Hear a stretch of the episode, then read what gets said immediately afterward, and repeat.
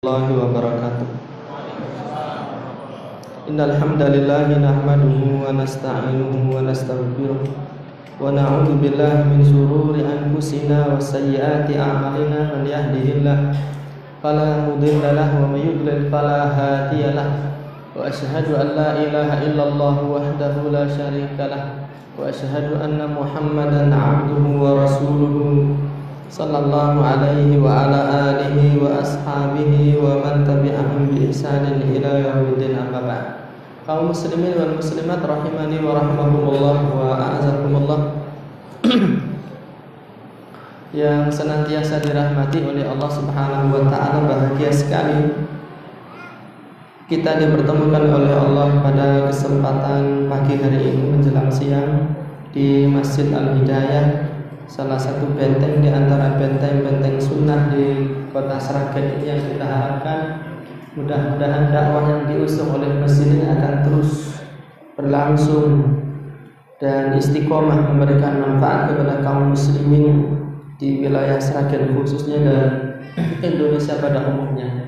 Ikhwani wa akhwati fillah rahmani wa rahmakumullah wa a'azakumullah pembicaraan kita pada kesempatan pagi hari ini tentang semangat untuk meraih kebahagiaan di akhirat.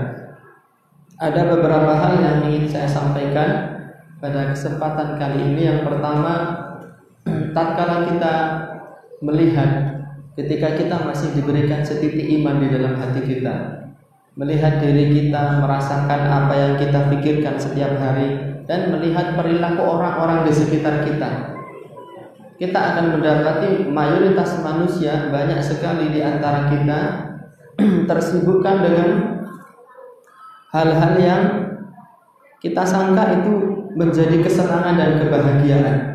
Masing-masing dari kita memiliki target-target, memiliki cita-cita, memiliki angan-angan. Tapi hampir semua yang menyibukkan pikiran kita berupa angan-angan tadi adalah keinginan untuk mendapatkan dunia. Apakah keinginan mendapatkan pekerjaan, target rumah kita, target kendaraan kita, rata-rata seperti itu. Yang kuliah pun juga targetnya nanti saya akan bekerja di mana. Hari ini atau tadi malam sebelum tidur kita memikirkan ada satu hal yang belum saya dapatkan. Apakah itu mobil, apakah itu motor, apakah itu rumah, apakah renovasi rumah, terus seperti itu. Banyak sekali manusia disibukkan dengan hal-hal yang berbau keduniaan. Dan kita menyangka dunia itu yang akan memberikan kebahagiaan kepada kita. Padahal semua kita mengetahui memahami berdasarkan pengalaman yang ada. Harta dan dunia, wanita juga termasuk seperti itu. Itu ketika sudah jatuh ke tangan kita, hanya dalam hitungan hari biasanya manusia sudah akan dilanda oleh kebosanan. Mobil baru dia lihat, dia pegang, dia cuci, yang dia kendarai nyaman itu hanya berlangsung satu pekan, dua pekan, satu bulan, dua bulan. Setelah itu semuanya terasa biasa atau bahkan mungkin kemudian menjadi bosan. Karena memang kebahagiaan dunia itu tidak abadi, tidak kekal dan tidak bisa memberikan kebahagiaan yang hakiki. Ini adalah realita kehidupan yang kita rasakan dan kita saksikan pada diri kita dan orang-orang di sekitar kita. Pepatah mengatakan madar dahr wal ayyam wa dhanbu hasilu wa jaa rasulul mauti wal qalbu ghafilu na'imuka fid dunya ghururun wa hasratun wa 'aishuka fiha muhalun wa batilu. Madar dahr wal ayyam zaman dan hari terus berjalan dan berlalu. Wadzambu hasilu sedangkan dosa kita semakin hari semakin bertumpuk dan bertambah. Wajah Rasulul mauti wal qalbu ghafilu. Tiba-tiba tanpa kita sangka, tanpa kita nyana, ya utusan kematian yaitu malaikat malaikatul maut datang menghampiri kita karena jatah rezeki kita sudah habis, jatah usia kita sudah habis, hari-hari yang diperuntukkan bagi kita sudah tidak ada lagi. Wal qalbu ghafilu Ketika malaikat pencabut nyawa datang menghampiri kita, hati kita masih dalam kondisi yang lalai, lupa, tidak peduli dengan kehidupan akhirat dan masih terus memikirkan cita-cita dunia yang belum dapat kita raih. Na'imuka fid dunya ghururun wa hasratun. Kenikmatan yang kau rasakan di dunia ini adalah merupakan ketertipuan dan kerugian. Wa aishuka fiha muhalun wa batilu dan kehidupanmu di dunia itu adalah kehidupan yang muhal yang tidak lama. Batil yang akan segera hilang dan lenyap. Itu dan hari ini Allah Subhanahu wa taala memilih kita sebagaimana tadi sampaikan Allah Subhanahu wa taala memilih kita di antara ribuan atau bahkan jutaan manusia yang hari ini ini merupakan hari-hari fitnah hari-hari libur, hari-hari di mana orang itu berkumpul dengan sanak keluarganya. Yang teringat itu mesti adalah dunia. Ketemu dengan sanak saudaranya yang pulang kampung, yang ditanyakan yang dibahas dunia, hartanya, sudah punya rumah belum, sudah punya mobil belum. Yang sudah punya rumah, yang sudah punya mobil, hari ini kita mau rekreasi ke mana, mau piknik ke mana, terus yang diburu adalah kesenangan dunia. Setelah piknik pulang duitnya habis, capek, lelah, letih. Seperti itu. Dan kita melihat foto-foto ketika piknik tertawa. Kehidupan kita terus seperti itu. Dan hari ini, hari-hari libur ini merupakan fitnah. Ya, mengingatkan manusia kepada dunia. Dan hari-hari ini adalah hari-hari fitnah di mana iman seorang muslim pada hari-hari ini mendapatkan ujian hebat. Akidah mereka diuji. Ya diiming-imingi dengan berbagai hal yang bisa menodai keimanan dan menodai ketauhidan kita. Ada perayaan-perayaan orang-orang kafir di masa-masa ini sampai beberapa hari yang ke depan. Terutama yang muda-muda ini yang tidak membekali dirinya dengan tauhid tidak membekali dirinya dengan keimanan mereka sangat mudah tergiur dengan sesuatu yang terang benderang dengan banyaknya manusia, kemudian manusia berjoget ke sana ke sini, nyanyi, para pemuda teramat sangat mudah sekali untuk tergiur. Makanya kalau ada pemuda yang hadir di tempat ini, itu satu hal yang sangat luar biasa. Dan kita insya Allah dipilih oleh Allah di antara sekian banyak manusia untuk bisa hadir ke masjid ini untuk menuntut ilmu.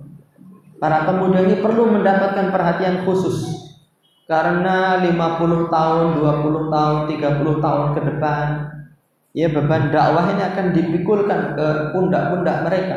Kalau hari ini mereka tidak belajar, apa jadinya nanti dakwah Islam 30 tahun, 50 tahun ke depan?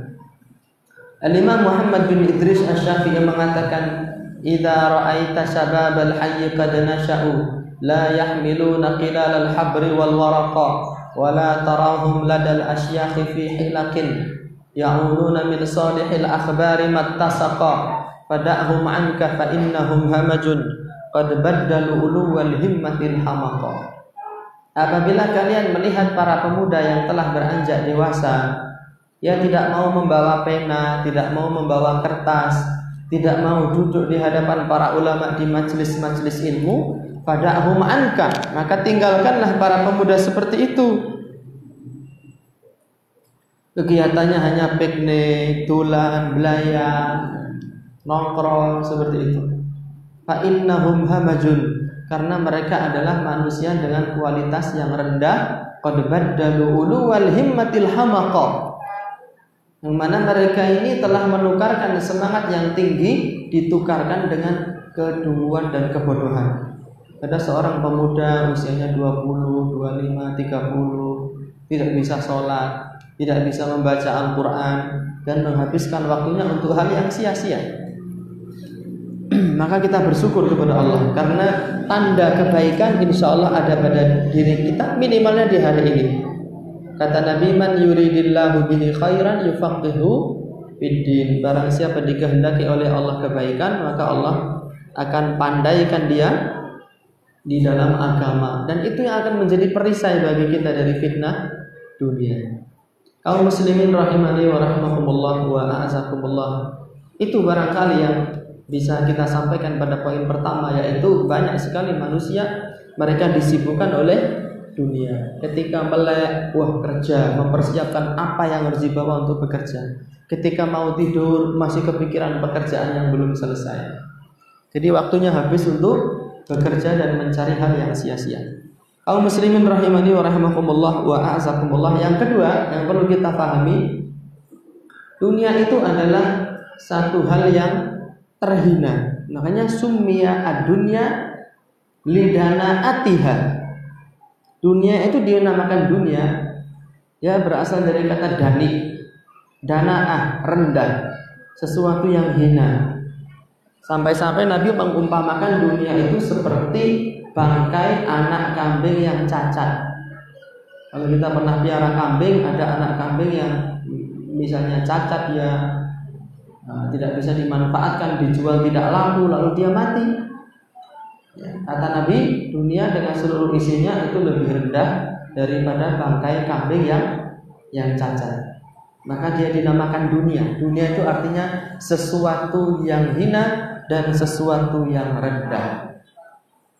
Kata Allah Subhanahu wa taala tatkala Allah menerangkan hakikat dunia dikatakan di dalam surat Al-Hadid ayat ke-20 i'lamu annamal hayatud dunya la'ibun wa lahwun wa zinah. Ketahuilah bahwasannya kehidupan dunia itu kalau kita belajar balaghah kata-kata innama itu adalah al-hasr pembatasan. Bahwasanya dunia itu hanya begitu. Hanya laib yaitu permainan semata. Lahun kesia-siaan. Wazinatun dan biasa watafakhurun dan orang saling pamer-pameran bainakum di antara kalian watakathurun dan orang saling banyak-banyakan fil amwali di dalam harta wal auladi dan anak-anak itulah isinya dunia uh, permainan, main-main. Seperti anak-anak bermain, tidak mungkin seharian bermain terus. Ada waktunya dia akan pulang ke rumah. Demikian pula kita di dunia itu isinya hanya permainan.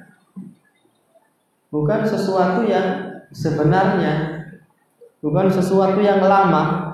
Nabi mengatakan a'maru ummati baina sittina wa usia umatku usia umat Islam itu antara 60 dan 70 itu.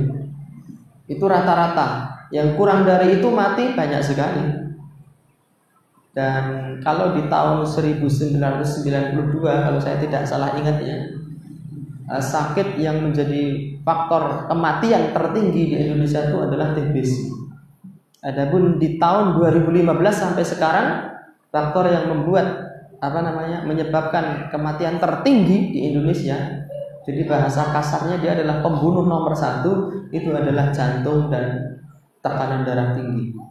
Penyempitan pembuluh darah dan itu tidak memandang usia ada yang usianya 30 bahkan kurang dari itu ya, jatuh dan bablas meninggal dunia dan kasus itu banyak sekali maka benar apa yang dikatakan oleh Imam Syafi'i, wa kam min sahihin mata min ghairi illatin. Betapa banyak orang itu mati ya dengan tanpa ada sebab sama sekali. Tidak sakit, nggak ada keluhan apa-apa. Ya kecuali sering pusing gitu toh. Tahu-tahu tekanan darahnya sangat tinggi sekali, penyempitan pembuluh darah tidak lagi mampu menampung aliran darah sehingga pecah dan darah itu mengalir ke otak.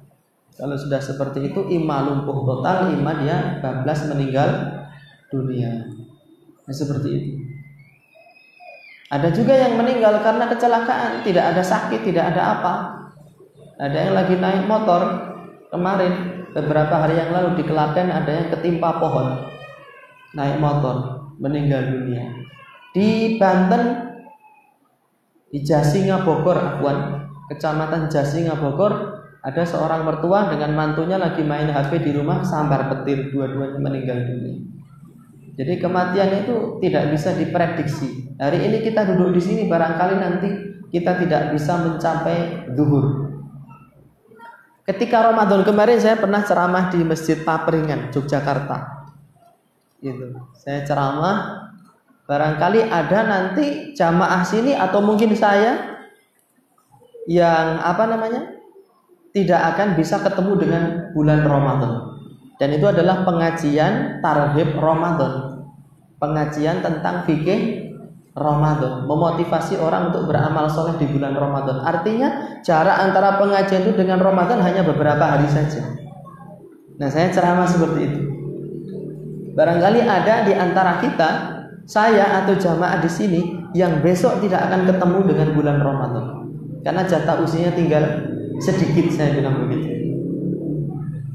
Begitu sebelum Ramadan pengajian selesai saya di SMS sama panitia Qadarullah kemarin salah satu pengurus masjid ibu-ibu yang membikinkan teh untuk saya pas pengajian itu meninggal dunia dan belum sempat ketemu dengan bulan Ramadan. Seperti itu. Ada juga Masjid As-Solihin Kebonan Ngupit Klaten Kecamatan Ngawen mengadakan pelatihan memandikan jenazah dan mengkafani jenazah. Yang menjadi model mayatnya itu dikafani. Selang beberapa hari benar-benar meninggal dunia. Makanya kalau ada pelatihan jenazah jangan mau. Jadi modelnya Tetapi mau dan tidak maunya tidak menjadi sebab kematian itu ditunda. Begitu ya? Itulah dunia. Lahun dan kesia-siaan dunia itu. Kenapa sia-siaan? Coba seseorang itu mengumpulkan harta targetnya itu pengen sampai miliaran, triliunan atau membangun rumahnya. Sekarang usia kita misalnya 30, 40, 50. Mati-matian bangun rumah. Rumah itu antum tempati paling lama ya 30 tahun. Usia antum misalnya sekarang 30 bangun rumah dipikir terus antum paling bertempat tinggal di situ 30 tahun atau 40 atau mungkin 10 tahun tetapi justru tempat tinggal yang lebih lama dari itu yaitu di alam barzah di alam akhirat nggak pernah kita pikirkan. Kesia-siaan. Kadang harta yang kita kumpulkan malah jadi rebutan anak cucu menjadi sengketa. Wazinatun dan dunia itu isinya hanya zina perhiasan saja. Makanan pakaian hiasan semua makanan yang murah makanan yang mahal ujung-ujungnya sama TA1 tidak ada apa namanya menghasilkan yang lain-lain. Seperti itu. Semuanya hanya merupakan hiasan. Cuma banyak sekali manusia tertipu dengan apa? Hiasan-hiasan ini. Watafakhurun bainakum. Dan saling menyombongkan di antara kalian. Wakat wataka turun fil amwali wal aulad. Dan saling banyak-banyakan harta saling banyak-banyakan anak. Kama tali ghaitin a'jabal kuffara nabatuhu. Seperti hujan yang membuat takjub orang-orang kafir. Apanya tanam-tanamannya? Thumma yahiju kemudian layu. Fatarahu musfarra kemudian kalian melihat tanaman itu menjadi kuning. Thumma yakunu hutama, kemudian rusak. Menjadi arang mati. Wa fil akhirati adzabun syadid dan kelak di akhirat mereka akan menerima azab yang teramat sangat pedih. Bahkan sebelum di akhirat sudah ada azab, yaitu azab kubur. Jadi azab itu ada dua, sebelum kiamat dan setelah kiamat. An-naru yu'raduna 'alaiha wa asyiya wa yauma taqumu sa'atu adkhilu ala fir'auna asyadal adzab. Api ditampakkan pagi dan sore hari tanpa mengenal henti. Dan kelak setelah kiamat masukkan Firaun ke dalam azab yang pedih. Setelah kiamat ada azab, sebelum kiamat juga ada azab. Dan kehidupan kita semakin ke sana tuh semakin panjang. Dulu kita hidup di perut ibu kita hanya 9 bulan. Setelah pindah ke alam dunia menjadi 60 tahun. Semakin lama kan setelah pindah ke alam barzakh nunggu sampai datangnya hari kiamat. Sampai kapan? 56 ya? Tidak. Itu pekerjaan dukun yang meramal usia dunia ini. Lawang malaikat Jibril saja tidak tahu kapan kiamat. Nabi Shallallahu Alaihi Wasallam tidak tahu kapan terjadinya kiamat. Kok ada orang di zaman sekarang memprediksikan jumlah tahun terjadinya kiamat. Nauzubillah min dzalik. Ya, akhirnya anis kata Jibril kepada Nabi. Kabarkan kepadaku kapan kiamat. Qala mal mas'ulu anha bi'a'lama minas sa'il. Nabi mengatakan yang ditanya tidak lebih tahu daripada yang bertanya. Malaikat paling mulia, manusia paling mulia tidak tahu kapan terjadinya hari kiamat. Kok ada manusia yang bukan nabi, bukan rasul, bukan malaikat berani memprediksikan terjadinya hari kiamat. Ini adalah penyimpangan akidah. Ya.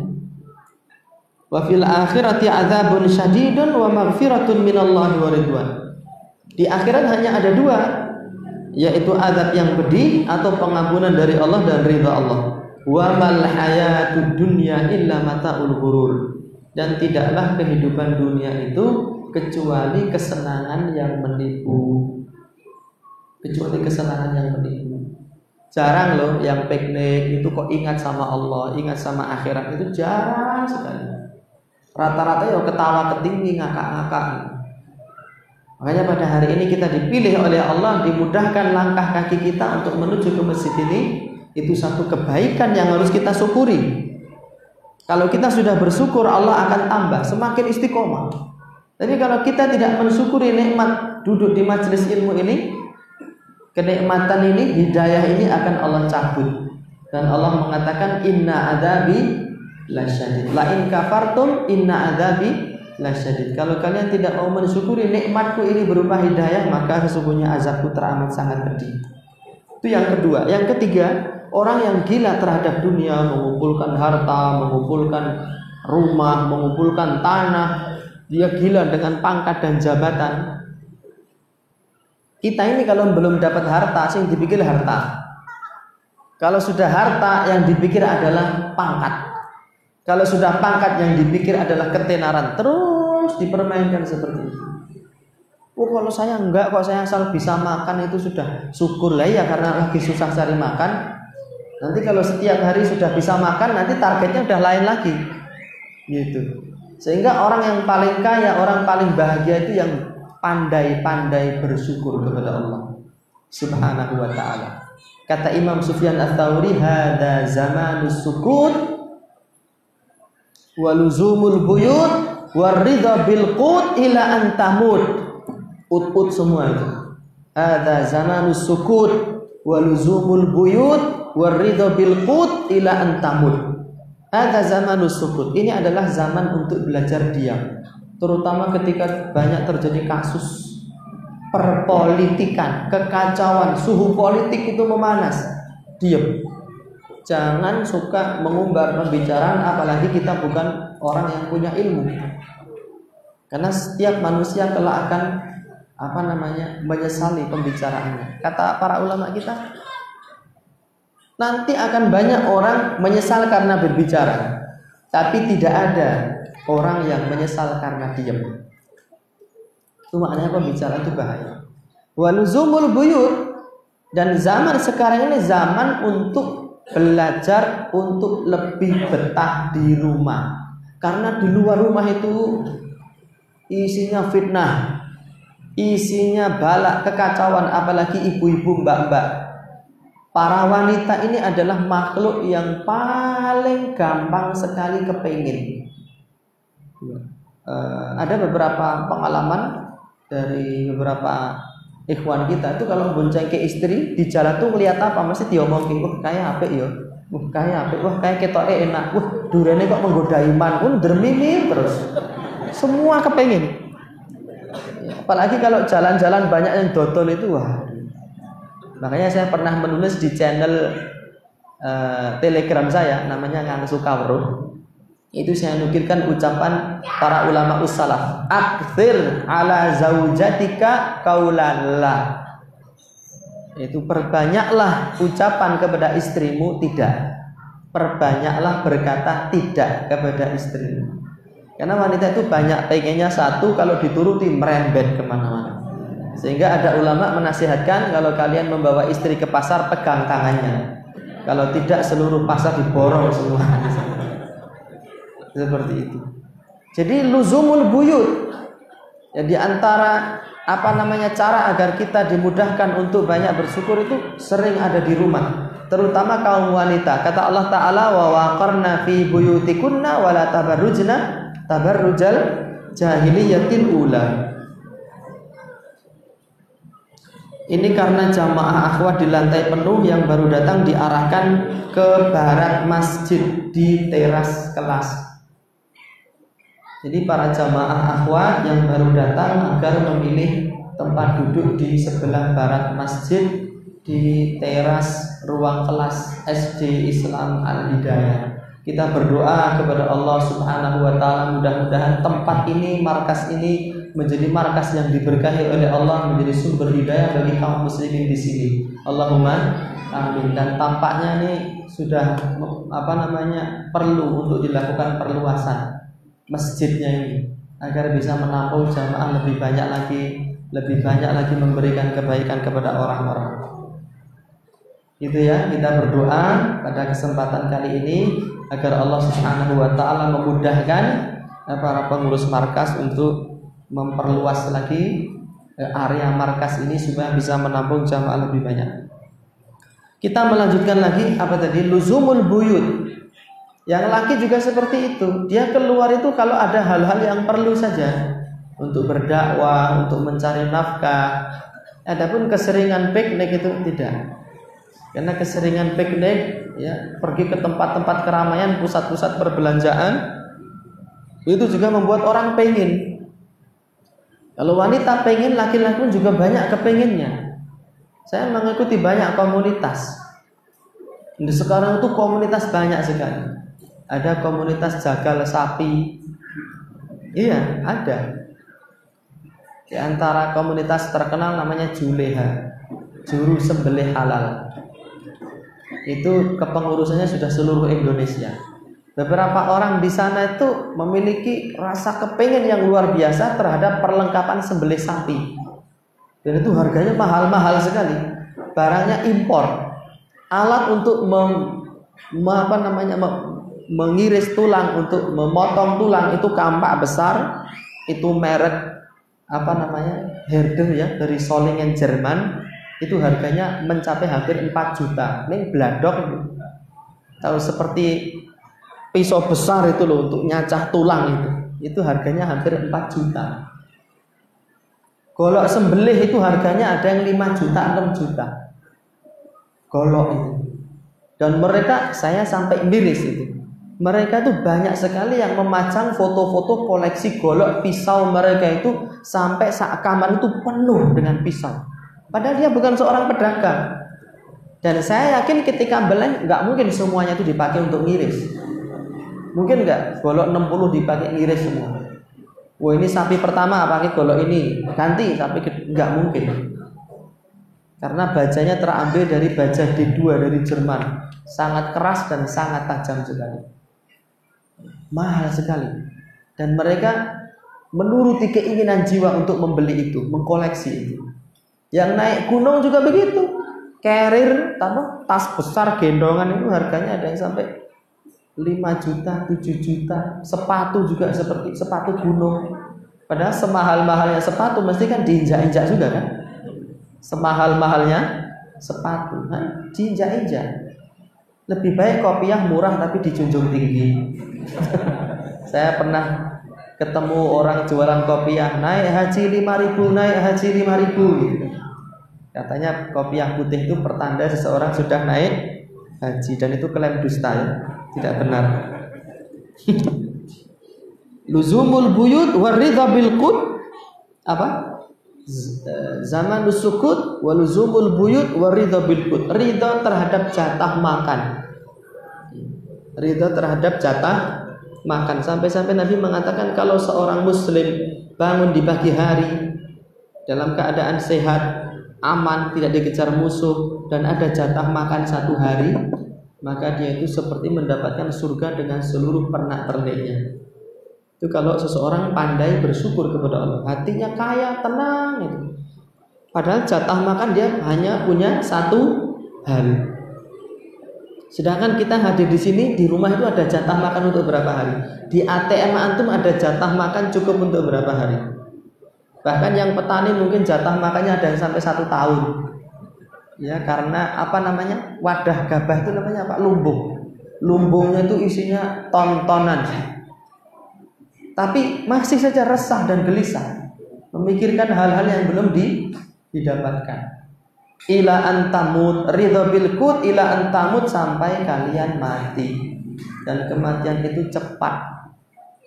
Ya saat ini saya dikatakan saya berkunjung ke sini sudah empat kali. Mungkin ini kunjungan terakhir. Mungkin juga ada kunjungan berikutnya. Bisa jadi saya lebih dulu, bisa jadi antum lebih dulu. Kalau antum lebih dulu silahkan. Kalau saya disuruh belakangan saya sabar. Fa innani minas sabirin. Itu tentang apa? Dunia. Dan hal penting yang perlu kita pahami juga adalah laisa kullu man yuridu dunya yudrikuhu. Kata pepatah apa? Laisa kullu man yatamannal mar'u yudrikuhu tajri riyahu bima la tastahi sufunu. Tidak setiap orang yang menginginkan dunia itu akan mendapatkannya, benar nggak? Ada orang pengen menjago jadi pejabat, setelah pilih kalah, stres dia, gila, ikan. Dia tidak mendapatkan apa yang dia inginkan. Terus kenapa?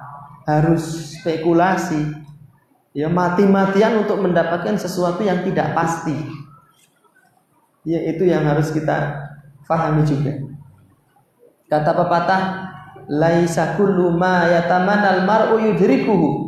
Tidak semua yang diinginkan oleh manusia itu akan ia capai. Tajrir riyahu la sufunu. Karena terkadang angin itu bertiup tidak sesuai dengan apa ini namanya yang diinginkan oleh kapal. Antum ada di tengah laut, pengen pulang ke Seragen misalnya, harusnya anginnya itu ke selatan. Tetapi yang terjadi angin justru malah ke utara. Sering nggak itu yang jadi nelayan pernah ngalami seperti itu sering bahkan mungkin. Jadi kita mengharap angin ke selatan malah anginnya ke utara. Kita mengharapkan dagangan kita laris malah hari ini tidak laku. Gitu. Ada seorang pedagang es tong-tong dan saya sangat kenal baik dengan dia. Jualan seharian nggak laku karena musim hujan. Sampai pulang malam itu dia kehujanan. Berjam-jam dia kehujanan. Kalau udan gejebreh itu ada orang beli es dong apa enggak? Kalaupun ada mungkin rada wengi. Atau mungkin sedang hidang gitu. Dia jualan es dong sampai malam enggak ada yang beli. Kehujanan ya. Terus pas sudah mau masuk ke gang kampung itu ada mobil berhenti lewat. Berhenti dia keluar dari mobil sambil berpayungkan telapak tangan ngasih uang kepada penjual ini dia nggak beli. Dongane nggih Pak mugi-mugi kula paringi lancar gitu dok terus pergi. Padahal dagangannya nggak laku tapi kok dapat rezeki? Ya itulah Allah Subhanahu wa taala. Kalau ngasih rezeki. Tetapi ada yang mengharapkan sesuatu tapi tidak dia dapatkan. Banyak sekali terutama ini teman-teman yang sering ikut pelatihan apa jadi pengusaha sukses. Wah itu biasanya kegedean pihak kurang caga cita-citanya terlalu besar Iya, kakean geluduk kurang udan. Geluduk dardar dardar ora udan-udan gitu. Seperti itu. Saya yakin ada gitu. Bukan hanya di sini, di mana-mana ada kok. Cita-citanya yang kepikiran itu suge, suge, suge, suge. Jadi orang kaya terus. Kenapa kalau kita bisa meraup keuntungan 50 juta? Kenapa kita hanya mikir 5 ribu? Kita tuh harus berpikir ke depan, visioner gitu katanya. Wah, horor ini orang Jadi para pemberi motivasi untuk menjadi pengusaha juga harus bertakwa. Dia harus rasional gitu. Cita-cita boleh, tapi kaki itu harus tetap berpijak ke bumi. Ya, kalau sudah mengomongkan, membicarakan peluang usaha itu kakinya wis mabur gitu. Ke atas awan. Nggak kepikiran. Lalu dia dengan berani ya mengambil spekulasi pinjam modal sana sini setelah jatuh tumbang stres. Dan yang seperti ini banyak sekali. Yang tidak hanya orang awam yang sudah ngaji ini juga ada. Jadi boleh kita bercita-cita tetapi kita harus sadar bahwa tidak semua yang kita cita-citakan itu akan didapatkan. Dikatakan oleh uh, para ulama kita laisa kullu man arada dunya tahsululahu dunya. Tidak semua orang yang mengharapkan dunia ia akan mendapatkan dunia. Qad yahsululahu ba'du ma ba'du ma ba'du ma arada. Terkadang ia mendapatkan sebagian yang ia inginkan. Wa qad la yahsulu wa qad la yusalu lahu arada. Dan terkadang ia tidak mendapati apa yang dia inginkan. Walihada qala maka itu Allah Subhanahu wa taala berfirman, "Man kana yuridul ajilata Barang siapa menginginkan ala ajilah ketergesa-gesaan yakni dunia yaitu dunia karena dunia ini kan cepat dunia ini. Menginginkan kebahagiaan yang cepat yaitu kebahagiaan di dunia. Apa kata Allah? Ajalna lahu fiha. Maka kami segerakan memberikan bagi dia kebahagiaan di dunia itu harta itu mobil itu, rumah itu, derajat pangkat itu kami berikan di dunia itu. Fiha di dalamnya. Mana sya'u bagi siapa-siapa yang kami kehendaki. Jadi syahidnya pendalilannya adalah ini. Mana sya. Barang siapa menginginkan harta dunia akan kami berikan di dunia ini. Mana sya bagi orang-orang yang kami kehendaki yang tidak kami kehendaki meskipun dia kepengen harta ya tidak saya kasih harta. Kata Allah seperti itu. Liman nuridu. Itu orang-orang yang kami inginkan untuk mendapatkan harta itu. Jadi tidak usah terlalu ngoyo karena usaha itu tidak berbanding lurus dengan hasil. Kalau sudah berbicara takdir. Kenapa kok saya bisa ngomong seperti itu antum mendengar ada orang jualan getuk itu jadi kaya raya. Kemudian antum ikut-ikutan jualan getuk kok saya kok nggak kaya ya? Ya karena memang usaha itu tidak berbanding lurus. Semuanya kembali kepada keinginan dan kehendak Allah Subhanahu wa taala. Ada orang pengen naik haji itu sampai ya cari pinjaman riba. Nunggu 25 tahun. Eh sebelum datang mati dia. Nggak jadi naik haji ada orang kerjanya cuma ngarit dan ini kisah nyata, ngarit nyari pakan rumput buat kambing ya. Tapi dia hanya berdoa ya Allah bulan nyuwun haji ya Allah. Ngarit ini nemu mano, tahu mano? Burung itu. Burung ditangkap itu dibikinkan kurungan sederhana dicandaki di depan rumah. Itu ada orang naik mobil itu lihat burung itu apa ya? Katanya. Ditanya, ini mau burungnya dijual? G, kalau mau beli silahkan. Harganya berapa? Ya kira-kira cukup untuk naik haji gitu. Dibayar itu naik haji ya, ngarit loh. Ngarit. Jadi mencari dunia itu maknanya apa pelajaran bisa kita petik? Mencari dunia itu eh, tidak usah terlalu ngoyo, sing prasojo. Biasa-biasa saja. Waktunya kerja, kerja. Masalah hasil itu urusan Allah Subhanahu wa taala. Masuk akal nggak musim hujan gejebrek kok dodoles dong Nggak masuk akal. Tapi kalau Allah ngasih rezeki, ya ngasih rezeki. Sampai ada anekdot, tapi ini cerita pernah disampaikan seseorang, tapi saya nggak tahu kebenarannya. Ada dua orang yang satu mengatakan rezeki harus dicari dengan ngoyo dengan maksimal mungkin karena dia sering ikut pelatihan entrepreneur tadi ya yang satu itu oh rezeki itu sudah diatur katanya. Oh nggak bisa rezeki harus dicari, harus dijemput dengan maksimal. Nggak bisa, ya, kita nggak usah berusaha kalau dapat rezeki ya dapat.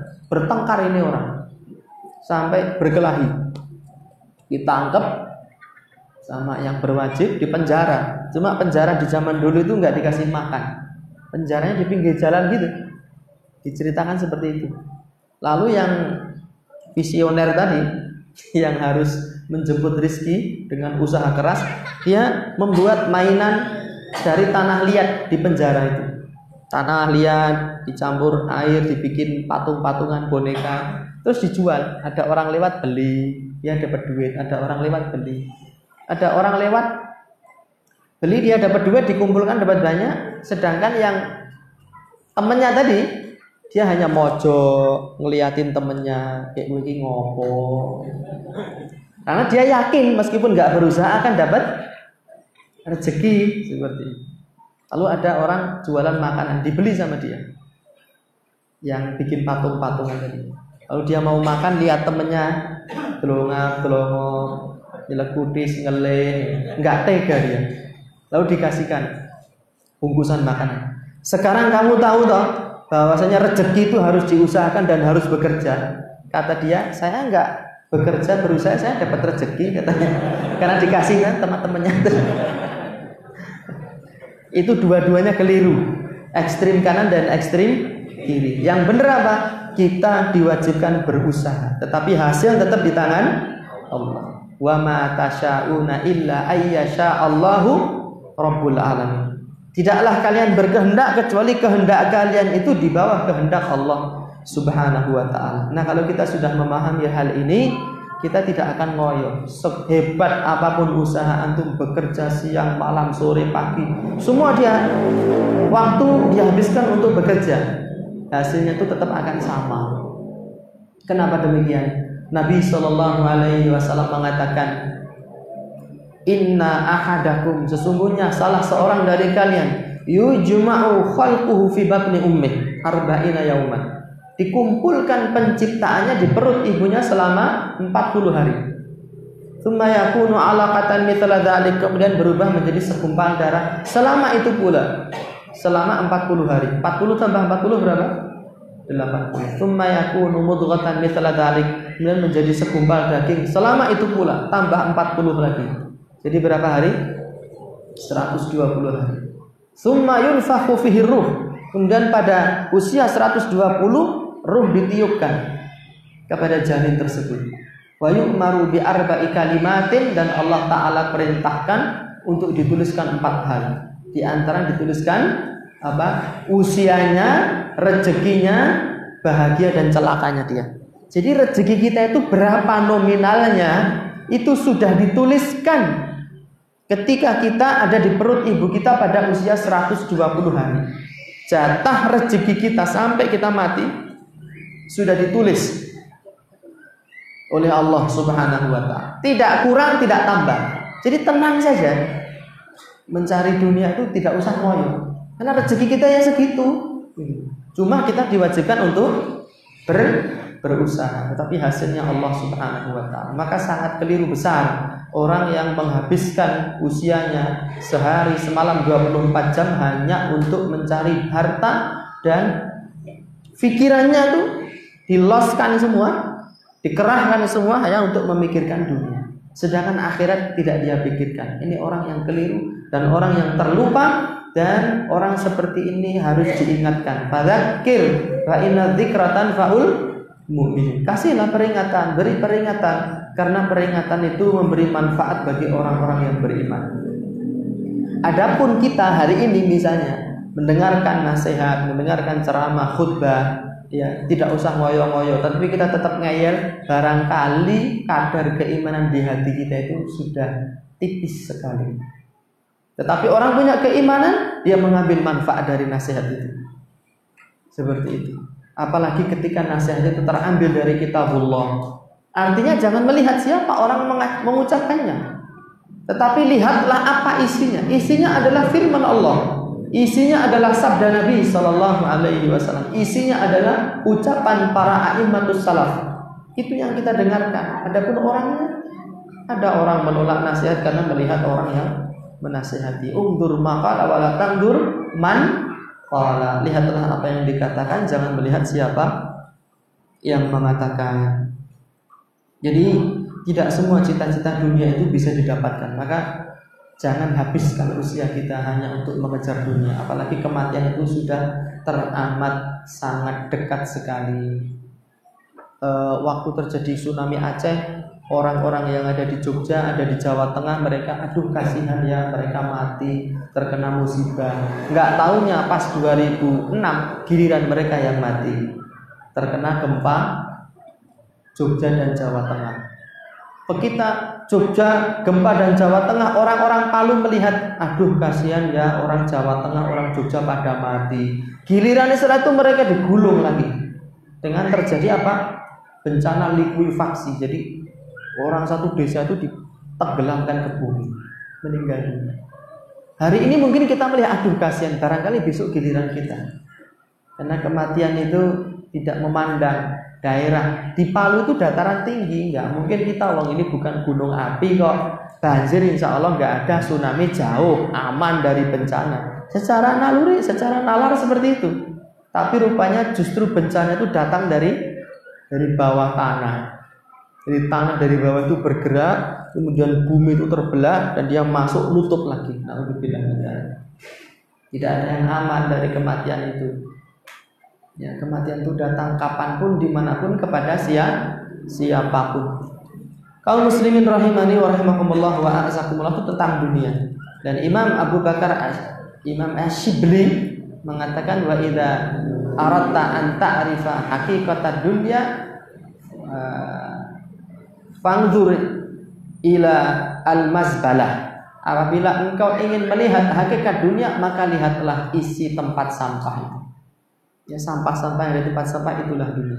Wa idza aradta an ta'rifa haqiqataka apabila hakikata ma fi apabila engkau ingin mengetahui hakikat apa yang ada dirimu fangdur ila ma yakhruju minka inda dukhulikal khala.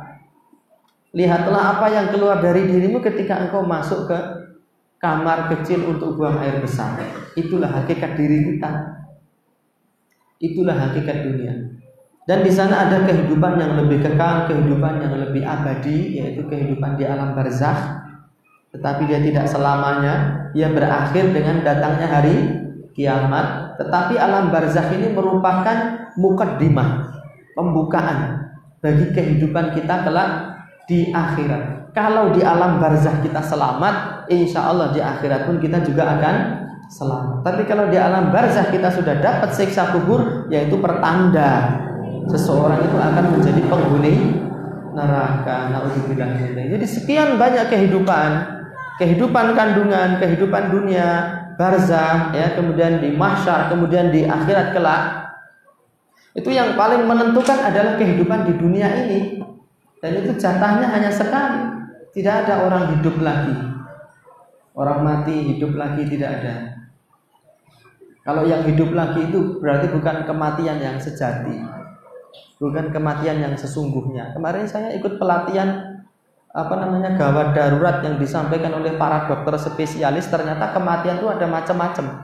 Ada kematian eh, sosial, ada kematian klinis, ada kematian biologis, ada kematian yang bisa hidup lagi karena dia hakikatnya belum mati.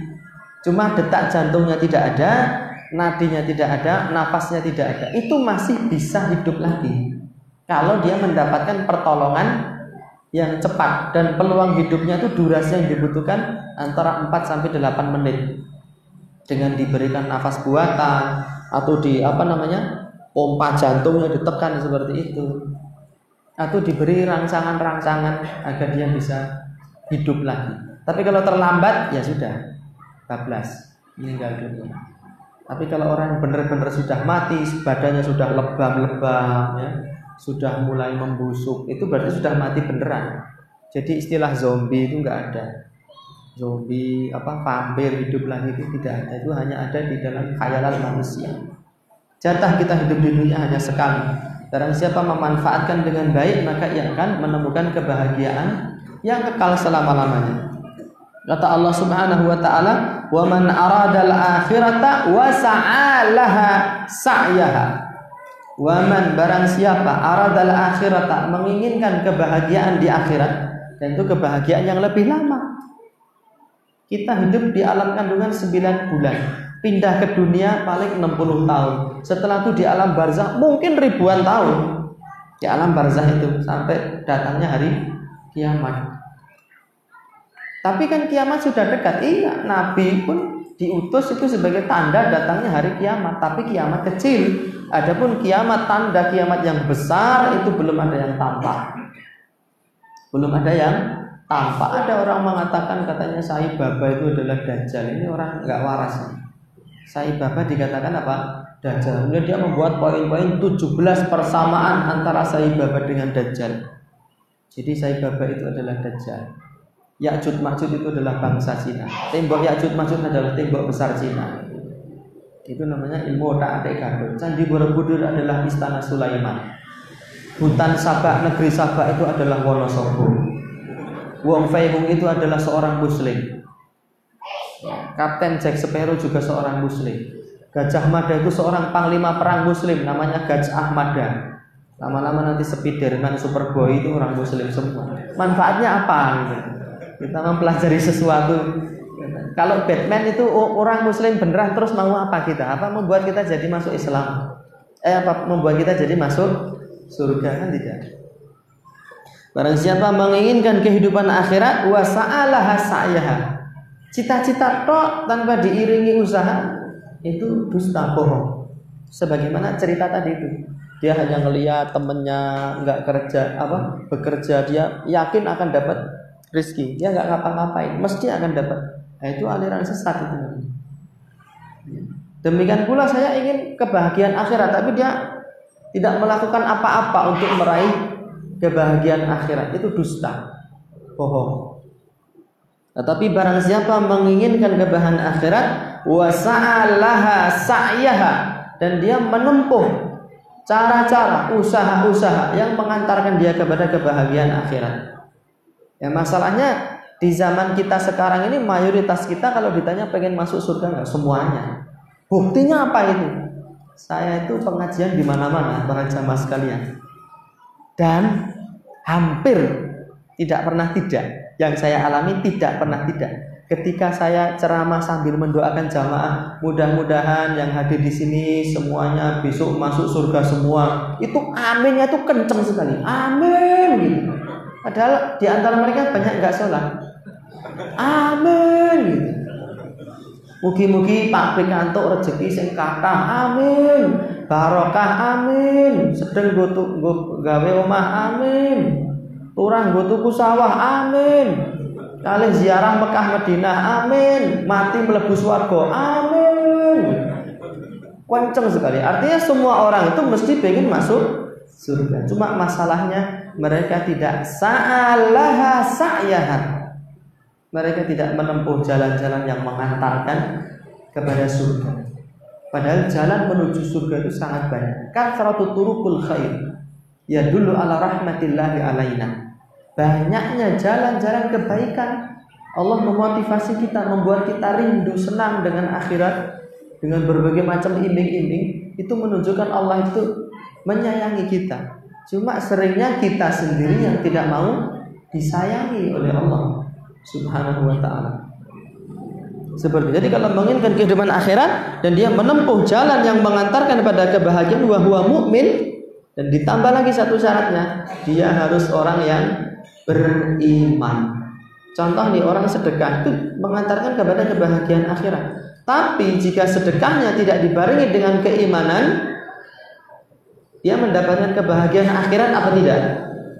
Tidak. Berarti Allah tidak adil ya. Kalau ada orang kafir sedekah, kalau ada orang kafir itu menolong orang lain, membantu kecelakaan, dia tidak akan masuk surga. Berarti Allah itu tidak adil. Ini ucapan orang-orang ateis. Allah Maha Adil. Yang pertama Allah sudah memberi balasan bagi dia di dunia.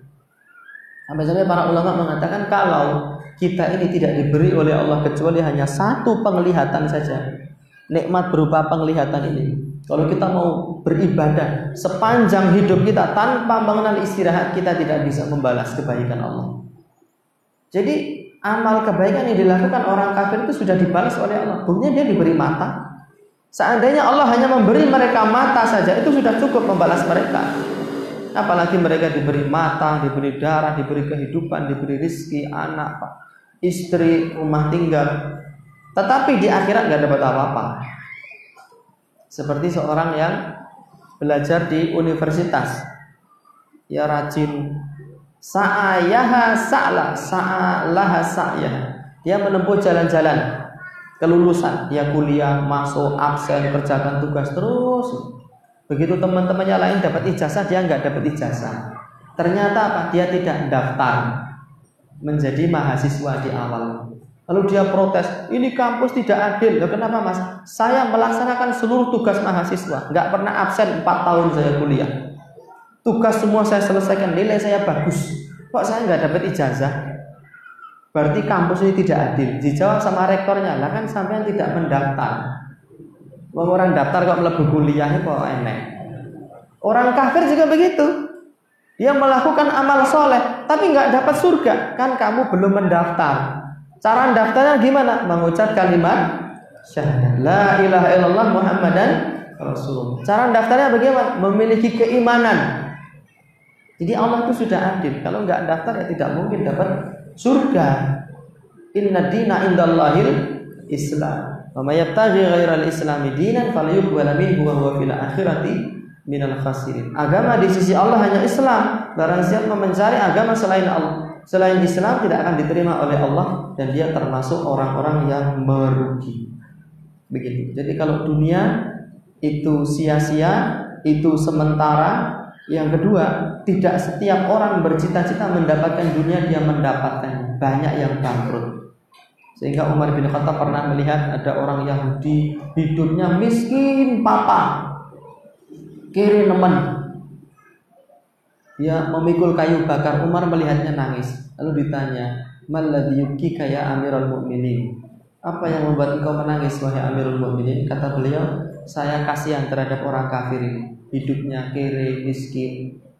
Dan dia bersusah payah tetapi tetap masuk neraka. Lalu beliau membaca ayat Allah Subhanahu wa taala amilatun nasibah tasla naron amiyah bekerja, susah payah, beramal, susah payah, tetapi masuk ke neraka jahanam. Kenapa? Karena tidak dibarengi dengan iman. Berarti tidak adil adil Allah itu. Coba antum yang apa namanya bekerja di perusahaan, antum bekerja di perusahaan satu bulan full bekerja. Yang lain terima gaji, antum tidak terima gaji. Kenapa? Lah karena antum tidak absen. Jadi di buku absen itu nol, kosong semua. Tapi saya bekerja, nggak ada gunanya kalau tidak absen. Antum beli mobil harganya setengah miliar, tapi nggak dikasih oli, bisa jalan rompal semua itu brodol mesinnya, karena tidak ada oli. Jadi Allah itu sudah maha adil. Maka seorang yang berakal, seorang yang waras, seorang yang bijaksana dia akan lebih mengedepankan kehidupan akhirat. Yang pasti dengan cara apa namanya menjalani sebab-sebab yang mengantarkan dia kepada kehidupan akhirat. Yang kedua dia beramal apa beriman kepada Allah, bertauhid kepada Allah Subhanahu wa taala dan pasti jaminannya itu. Karena Allah taala melanjutkan ya wa man aradal akhirata wa sa'alaha sa'yaha wa huwa mu'min fal iradatu la takfi biduni amalin wa biduni iman. Sehingga keinginan dan cita-cita itu tidak cukup. Ya, jika dilakukan tanpa amal dan jika dilakukan tanpa akhirat seperti itu. Adapun orang-orang yang kemudian apa namanya uh, melaksanakan sebab-sebab yang mengantarkan dia kepada akhirat dan disertai dengan keimanan maka ia akan mendapatkan apa yang dia cita-citakan. Bahkan justru aslinya bagi orang-orang yang berilmu untuk mendapatkan kebahagiaan akhirat itu jalannya teramat sangat banyak. Yang pertama adalah dengan bertauhid kepada Allah Subhanahu wa taala. Menunggalkan Allah, mengesahkan Allah di dalam peribadahan. Itu yang pertama. Ya, dengan tauhid ini seseorang akan mendapatkan banyak sekali manfaat. Dosa-dosanya dihapuskan oleh Allah, amal-amalnya dilipat gandakan oleh Allah Subhanahu wa taala. Sehingga tauhid adalah merupakan sebab pertama seseorang mendapatkan kebahagiaan di akhirat. Kaum muslimin rahimani wa rahimakumullah wa a'azakumullah. Di antara sebab yang kedua agar seseorang itu semangat untuk mendapatkan kebahagiaan di akhirat at-ta'ammulu at-ta'ammul yaitu merenungkan idzama thawabillah merenungkan besarnya pahala yang Allah Subhanahu wa taala sediakan bagi orang-orang yang beriman, bertauhid dan bertakwa kepada Allah Subhanahu wa taala. Apa itu? Yaitu surga surga yang luasnya seluas langit dan bumi dan masih ditambah lagi kenikmatan yang paling besar yaitu kenikmatan memandang indahnya wajah Allah Subhanahu wa taala. Kalau kita yang memiliki anak-anak umur satu tahun, kalau anak kita tertawa, tertawa, bermain, bermain, ya berlari-lari, dia ceria, itu kita semangat. Senang melihatnya tuh nikmat sekali. Itu baru melihat makhluk, apalagi melihat Allah. Allah itu zat yang paling indah dan melihat Allah itu lebih nikmat daripada kenikmatan surga itu sendiri. Kata Allah Subhanahu wa taala, "Lilladzina ahsanul husna wa ziyadah." Allah Subhanahu wa taala mempersiapkan bagi orang-orang beriman al-husna yaitu surga wa ziyadah, yaitu tambahan. Tambahan itu apa? Melihat wajah Allah Subhanahu wa taala. Kata Nabi sallallahu alaihi wasallam dalam hadis yang sahih dari Ibnu Abbas radhiyallahu taala anhuma, "Idza dakhala ahlul jannatil jannata wa ahlun nari nara." Qala Allah Ta'ala apabila penduduk surga telah masuk surga, penduduk neraka telah masuk neraka, Allah Subhanahu wa taala berfirman kepada penduduk surga, "Hal turiduna syai'an azidukum?" Apakah kalian ingin aku berikan tambahan untuk aku berikan kepada kalian wahai penduduk surga? Penduduk surga mengatakan, "Afalam uh, tudkhilnal jannata wa tunjina minan nar?" Wahai Allah, bukankah Engkau telah memasukkan kami ke surga dan telah menyelamatkan kami dari neraka? Ini sudah sangat besar sekali wahai Allah. Kemudian Allah menyingkap wajahnya. Dan dikatakan fama utu sayyan ahabba ilaihi minan nadhari ila wajhi rabbi. Dan mereka tidak diberi kenikmatan yang lebih lezat daripada memandang wajah Allah Subhanahu wa taala. Seluruh penduduk surga melihatnya. Dan itu hanya diberikan kepada orang-orang yang sa'alaha sa'yaha. Kemudian pada beberapa menit ke depan saya akan sampaikan beberapa motivasi dari Allah, dari syariat, dari Nabi. Ya, menunjukkan kasih sayang Allah kepada kita. Ada amalan-amalan yang sedikit, tetapi kalau kita lakukan itu pahalanya besar sekali dan bisa menjadikan kita mendapatkan kebahagiaan di akhirat bagi orang-orang berilmu. Dan pernah saya sampaikan di sini seingat saya yaitu sholat Jumat dan bersegera menghadiri sholat Jumat. Beberapa hari yang lalu saya ada pengajian di Bekasi judulnya sifat dan karakter lelaki sejati. Di antaranya lelaki sejati itu dia tidak dilenakan, tidak dilalaikan oleh perniagaannya, oleh bisnisnya dari sholat Jumat, dari melakukan ibadah kepada Allah. Subhanahu wa taala. Kalau sudah adzan haram jual beli. Toko tutup wajib tutup baik yang online maupun yang offline. Sudah adzan masuk antum masih oke okay bro nanti COD ya. Ketemu di mana? Itu berarti dia masih bertransaksi, tidak boleh seperti itu. Kata Nabi sallallahu alaihi wasallam man Ghassala wa ghtasala yaumal jum'ati barang siapa mandi dan membuat mandi pada hari Jumat wa bakara wa dan dia bersegera menuju ke masjid wa masya wa lam yarkab. Dan dia berjalan dan tidak menaiki kendaraan. Wa dana minal imam. Dan dia duduk dekat dengan imam. Mana mihrabnya? Di sini. Ya duduk dekat imam sini ketika hari Jumat.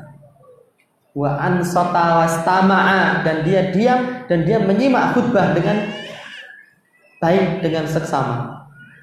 Itu syarat-syaratnya. Mandi, membuat mandi di hari Jumat, bersegera, berjalan tidak naik kendaraan, duduk dekat dengan imam, diam dia, lalu menyimak khutbah dengan baik. Kalau ini dilakukan apa kata Nabi? Kana lahu min kulli khutwatin yaktuha.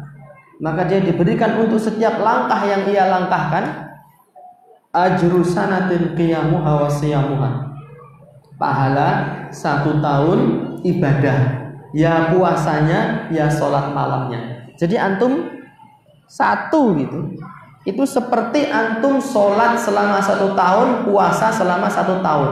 Malamnya sholat siangnya eh malamnya sholat siangnya puasa. Selama satu tahun. Ada yang kuat sini sholat semalam suntuk? Enggak satu tahun ya? Tidak satu tahun. Tidak satu tahun suntuk, semalam suntuk dari habis isya sampai subuh. Ada yang kuat? Ada yang pernah melakukan? Kalau ada saya pengen kenalan, pengen saya cek yang boleh ngomong betisnya seperti apa dia sholat semalam suntuk. Tapi kalau kita berjalan satu itu seperti ibadah satu tahun. Syaratnya itu tadi mandi, membuat mandi, berjalan, apa tadi? Dekat dengan imam duduknya, lalu diam dan mendengarkan khutbah dengan baik. Kalau jarak dari rumah kita menuju ke masjid 2000 langkah, maka pulang pergi kita 4000 langkah. Satu kali Jumatan seperti orang beribadah 4000 tahun. Bayangkan. Tapi syarat-syarat tadi dipenuhi ya. Mandi. Alam hadis yang Nabi mengatakan al-ghusl yaumal jum'ati wajib. Mandi di hari Jumat itu wajib. Meskipun para ulama berbeda pendapat apakah itu wajib apakah sunnah. Tapi kalau dilakukan itu itu akan dapat pahala besar. Kemudian membuat mandi. Itu sebagian ulama mengatakan membuat mandi itu membuat istrinya mandi. Kalau yang belum menikah mau membuat mandi siapa? Caga. Tetapi menurut penafsiran yang benar membuat mandi di situ bukan bukan itu. Membuat mandi di situ adalah mandi dengan sungguh-sungguh, mandi dengan istimewa. Karena kalau membuat mandi istri maka kasihan orang-orang belum menikah satu kasihan para mujahidin yang mereka jauh dari istrinya. Mereka tidak mendapatkan keutamaan itu.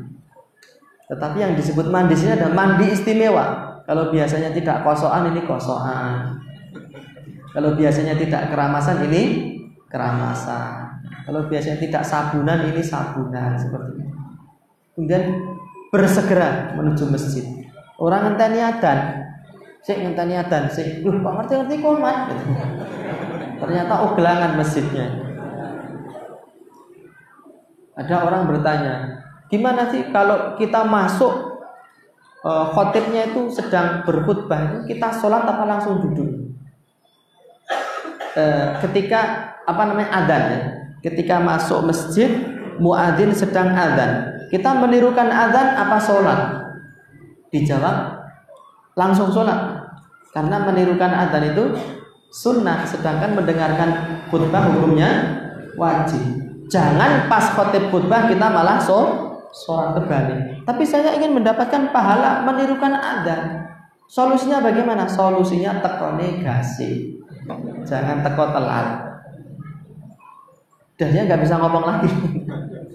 Kalau teko negasi dia bisa sholat dia bisa menirukan Adzan bisa membaca doa setelah adzan dan bisa bersolawat setelah selesai adzan. Duduk dekat dengan imam, lalu dia diam, diamnya bukan tidur karena rata-rata banyak yang tidur kalau jumatan itu. Bahkan ada yang punya penyakit insomnia nggak bisa tidur itu sama dokter dianjurkan untuk jumatan supaya bisa tidur. Setelah jumatan ngorok dia sampai komat belum bangun.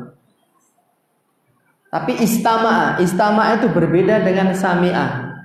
Sami'ah itu ada mobil lewat atau mendengar suara itu sami'ah. Tapi tidak istama, tidak menyimak dengan baik. Syaratnya tuh menyimak dengan baik. Tapi kalau tidur ya nggak jadi dapat pahala besar tadi. Jadi Jumatan ini bagi orang-orang yang rindu dengan kebahagiaan akhirat, dia akan menjadikan hari Jumat itu betul-betul hari raya yang istimewa. Dia persiapan, dia bersegera dia mandi, dia berjalan ke masjid. Setiap langkah kakinya dihitung seperti ibadah satu tahun dan dia duduk dekat imam lalu dia mendengarkan khutbah sampai selesai. Di antara ciri mendengarkan khutbahnya itu sungguh-sungguh dia bisa menjelaskan lagi apa yang disampaikan oleh khatib. Itu cirinya. Tapi kalau kita Jumatan mendengarkan begini terus lama-lama dingklok setelah itu, uh, kok ngerti-ngerti komat, berarti kita tertidur. Kita tidak mendapatkan keutamaan. Itu murah ya, murah, mudah, tanpa modal. Tetapi sekali lagi, sa'alaha sa'yaha. Membutuhkan usaha untuk menempuh cara-cara mengantarkan kita kepada kebahagiaan di di akhirat. Nabi lagi mengatakan, li'an akula subhanallah walhamdulillah la ilaha illallah Allahu akbar saya berzikir membaca subhanallah walhamdulillah la ilaha illallah allahu akbar ahabbu ilayya mimma tala'at alaihi syamsu Lebih aku cintai daripada semua hal yang disinari oleh matahari. Maknanya itu lebih utama daripada dunia dengan seluruh isinya. Basahin lidah kita dengan zikir. Tidak hanya cukup apa ini namanya ngobrol ke sana, ngobrol ke sini, membicarakan bisnis, membicarakan tempat wisata, tapi nggak berzikir kepada Allah. Jadi orang yang cinta kepada akhirat itu mengharapkan akhirat itu dia harus membuktikan cintanya dengan amal soleh, dengan keimanan. Adapun sekedar cita-cita, semua orang pengen cita-cita masuk surga, pengen mendapatkan kebahagiaan di akhirat. Gitu. Jadi dengan kita merenungkan besarnya pahala yang Allah siapkan bagi orang-orang yang beramal saleh, kita akan menjadi bersemangat untuk meraih kebahagiaan di di akhirat. Seperti itu. Dan menuntut ilmu juga demikian. Antum bayangkan, Nabi mengatakan eh, seluruh ikan-ikan yang ada di air, di lautan, di sungai, di danau-danau, semuanya mendoakan kebaikan kepada para penuntut ilmu dan orang yang mengajarkan ilmu. Mendoakan kebaikan orang-orang yang duduk di majelis ilmu semua ikan. Pak Presiden kita kan sering buat tebak-tebakan ikan kan sebutkan 10 nama ikan. Gitu. itu hanya 10 padahal ikan itu jumlahnya berapa? Macam ikannya.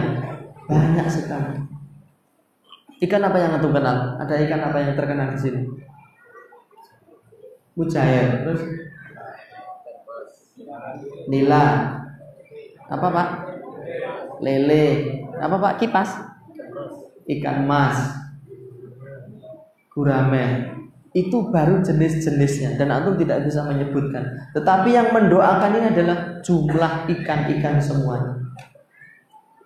Maka rugi orang tidak hadir di majelis ini. Pertama dia didoakan kebaikan oleh seluruh ikan. Yang kedua dia mendapatkan rahmat, mendapatkan barokah dan dia dinaungi oleh malaikat rahmat dan namanya dibanggakan di sisi Allah Subhanahu wa taala. Dan menuntut ilmu itu jalan tercepat untuk mendapatkan kebahagiaan akhirat. Jalan yang paling ringkas, jalan tol tanpa hambatan. Kata Nabi, "Man salaka tariqan yaltamisu fihi ilman sahhalallahu lahu bihi tariqan ilal jannah. Barang siapa menempuh jalan untuk menuntut ilmu, Allah akan mudahkan jalan bagi dia menuju ke surga. Seperti tadi saya bacakan syair. Kalau ada pemuda tidak mau bawa pena, tidak mau bawa kertas, tidak mau hadir pengajian, tinggalkan pemuda seperti ini karena mereka hamajun ro'ah, orang-orang rendahan yang telah menukar kebahagiaan akhirat ditukarkan dengan ya tertawa, tertiwi, hanya beberapa menit saja. Setelah itu mereka sedih. Begitu. Kemudian yang selanjutnya adalah tata kurun maut atau zikrul maut agar membuat kita semangat menggapai kebahagiaan akhirat itu dengan cara mengingat kematian. Mengingat apa? Kematian. Kata Nabi, "Aktsiru dzikraha dimil ladzat." Perbanyaklah oleh kalian mengingat sang penghancur kenikmatan yaitu mati kematian tadi kita mengingat kematian dengan cara apa dengan cara sering ziarah kubur kuntu an ziyaratil kubur fazuruha fa innaha tudzakirukumul mauta Dahulu aku melarang kalian dari ziarah kubur, sekarang berziarahlah kalian ke kuburan. Karena ziarah kubur itu mengingatkan kalian kepada mati. Jadi tujuan ziarah kubur itu mengingat kematian. Nabi biasa berziarah ke pemakaman di Baki itu di malam hari itu biasa, malam hari sendiri, ngajak teman. Jadi kita sesekali begitu main ke kuburan malam-malam sendiri untuk mengingat kematian. Yang terjadi malah rusak akidah kita. Nanti kalau ada wewe gimana? kita ingin mengingat kematian malah takut apa? Dengan hantu. Ketika melayat, merenungkan bagaimana dulu orang-orang terdekat kita sekarang sudah meninggal dunia. Kata Al-Hafidh Ibnu Rajab Al-Hambali di dalam kitab Lataiful Ma'arif gimana beliau katanya? Saya agak lupa. Eh, sebaik syair juga dia ucapkan itu.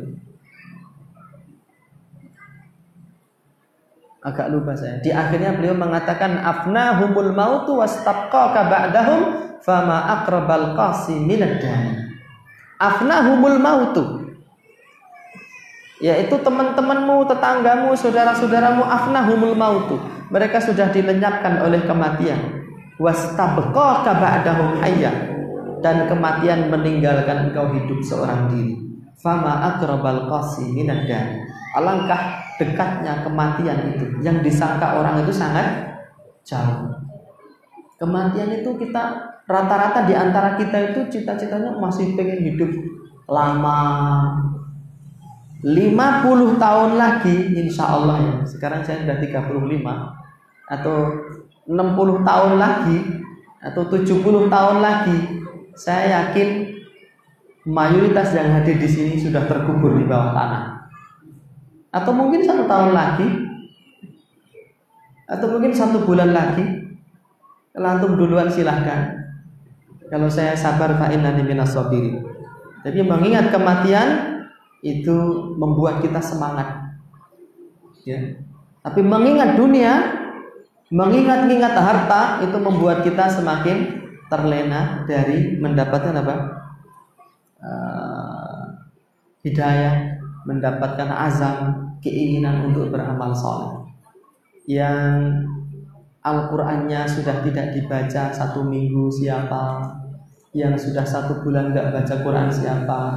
yang sudah satu tahun nggak baca Quran siapa yang baca Qurannya kemarin Ramadan kemarin siapa dibuka lagi karena kita menginginkan kebahagiaan akhirat dusta besar kalau seseorang mengaku ingin selamat di dunia selamat di akhirat tetapi dia tidak beramal soleh. Kapan terakhir kali kita sedekah? Ngasih sedekah dan sedekah itu betul-betul membuat orang bahagia. Kapan itu? Adapun sedekah kericik, ya orang menerimanya ya matur nuwun Mas, tapi kan bahagianya dikit. Kapan? Kita benar-benar membuat orang bahagia. Dan kita benar-benar mengerahkan harta kita yang kita cintai.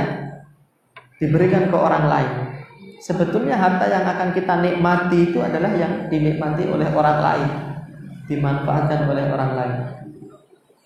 Mathalul ladzina yunfikuna amwalahum fi sabilillahi kamathali habbah. Ambatat sab'a sanabila. Fi kulli sumbulatin mi'atu habbah. Wallahu yudha'ifu liman yasha wallahu wasi'un alim. Perumpamaan orang mensedekahkan hartanya seperti satu biji gabah yang menumbuhkan tujuh tangkai setiap satu tangkai menumbuhkan seratus gabah wallahu yudha'ifu liman yasha dan Allah lipat gandakan lagi lebih banyak lagi bagi orang yang dikehendaki oleh Allah Subhanahu wa taala itu jadi kalau selama ini kita menjadi orang bakhil, kita menganggap sedekah itu membuat kita rugi, mulai hari ini kita harus memaksa diri kita. Memaksa. Kalau perlu kadang sambil merem. Biasanya kita infak 2000, hari ini kita merem ngambil. Ambil dompet, sudah terserah, nggak usah digerayai. Digerayai ini kiroan ya. Langsung dimasukkan. Begitu pulang wah keliru sing satu saya mesti tak lebok di kota aduh mi aku kerono mi nggak pernah sedekah seratus ribu begitu sedekah seratus ribu karena salah ambil itu pun masuk angin tujuh hari itu menunjukkan ada yang tidak beres di dalam hati kita kecintaan kita kepada dunia jauh lebih besar daripada kepada akhirat kaum muslimin rahimani wa rahimakumullah yang selanjutnya adalah bertawud terhadap fitnah dunia ini karena banyak orang seperti yang saya sampaikan dia ingin kehidupan akhirat. Cita-citanya tertinggi kehidupan akhirat. Tapi dia kalah dengan fitnah dunia. Ima dia terlalu sering keluar, ima terlalu sering apa namanya mendapatkan apa pelatihan entrepreneur itu. Sehingga cita-citanya kaya kaya kaya kaya terus. Maka kita perlu berdoa kepada Allah berlindung dari fitnah dunia. Doa yang diajarkan Nabi Allahumma ya Allah la taj'alid dunya. Jangan engkau menjadikan dunia akbar hammina. Cita-cita kami yang paling tinggi jangan menjadikan dunia sebagai cita-cita kami yang paling tinggi. Kita sering mentargetkan dunia kita benar nggak? Tahun 2020 saya sudah harus punya mobil. Tahun 2020 rumah saya harus direnovasi. Tapi nggak ada yang punya target amal soleh. Ya, tahun 2020 nanti setiap bulan saya harus khatam satu juz. tahun 2020 nanti saya harus serawatib tidak boleh ditinggalkan. Jarang yang membuat target. Ramadan berikutnya saya harus khatam empat kali. Harus, tidak bisa tidak. Jarang yang membuat target-target akhirat. Semua yang kita targetkan semua melulu urusan dunia.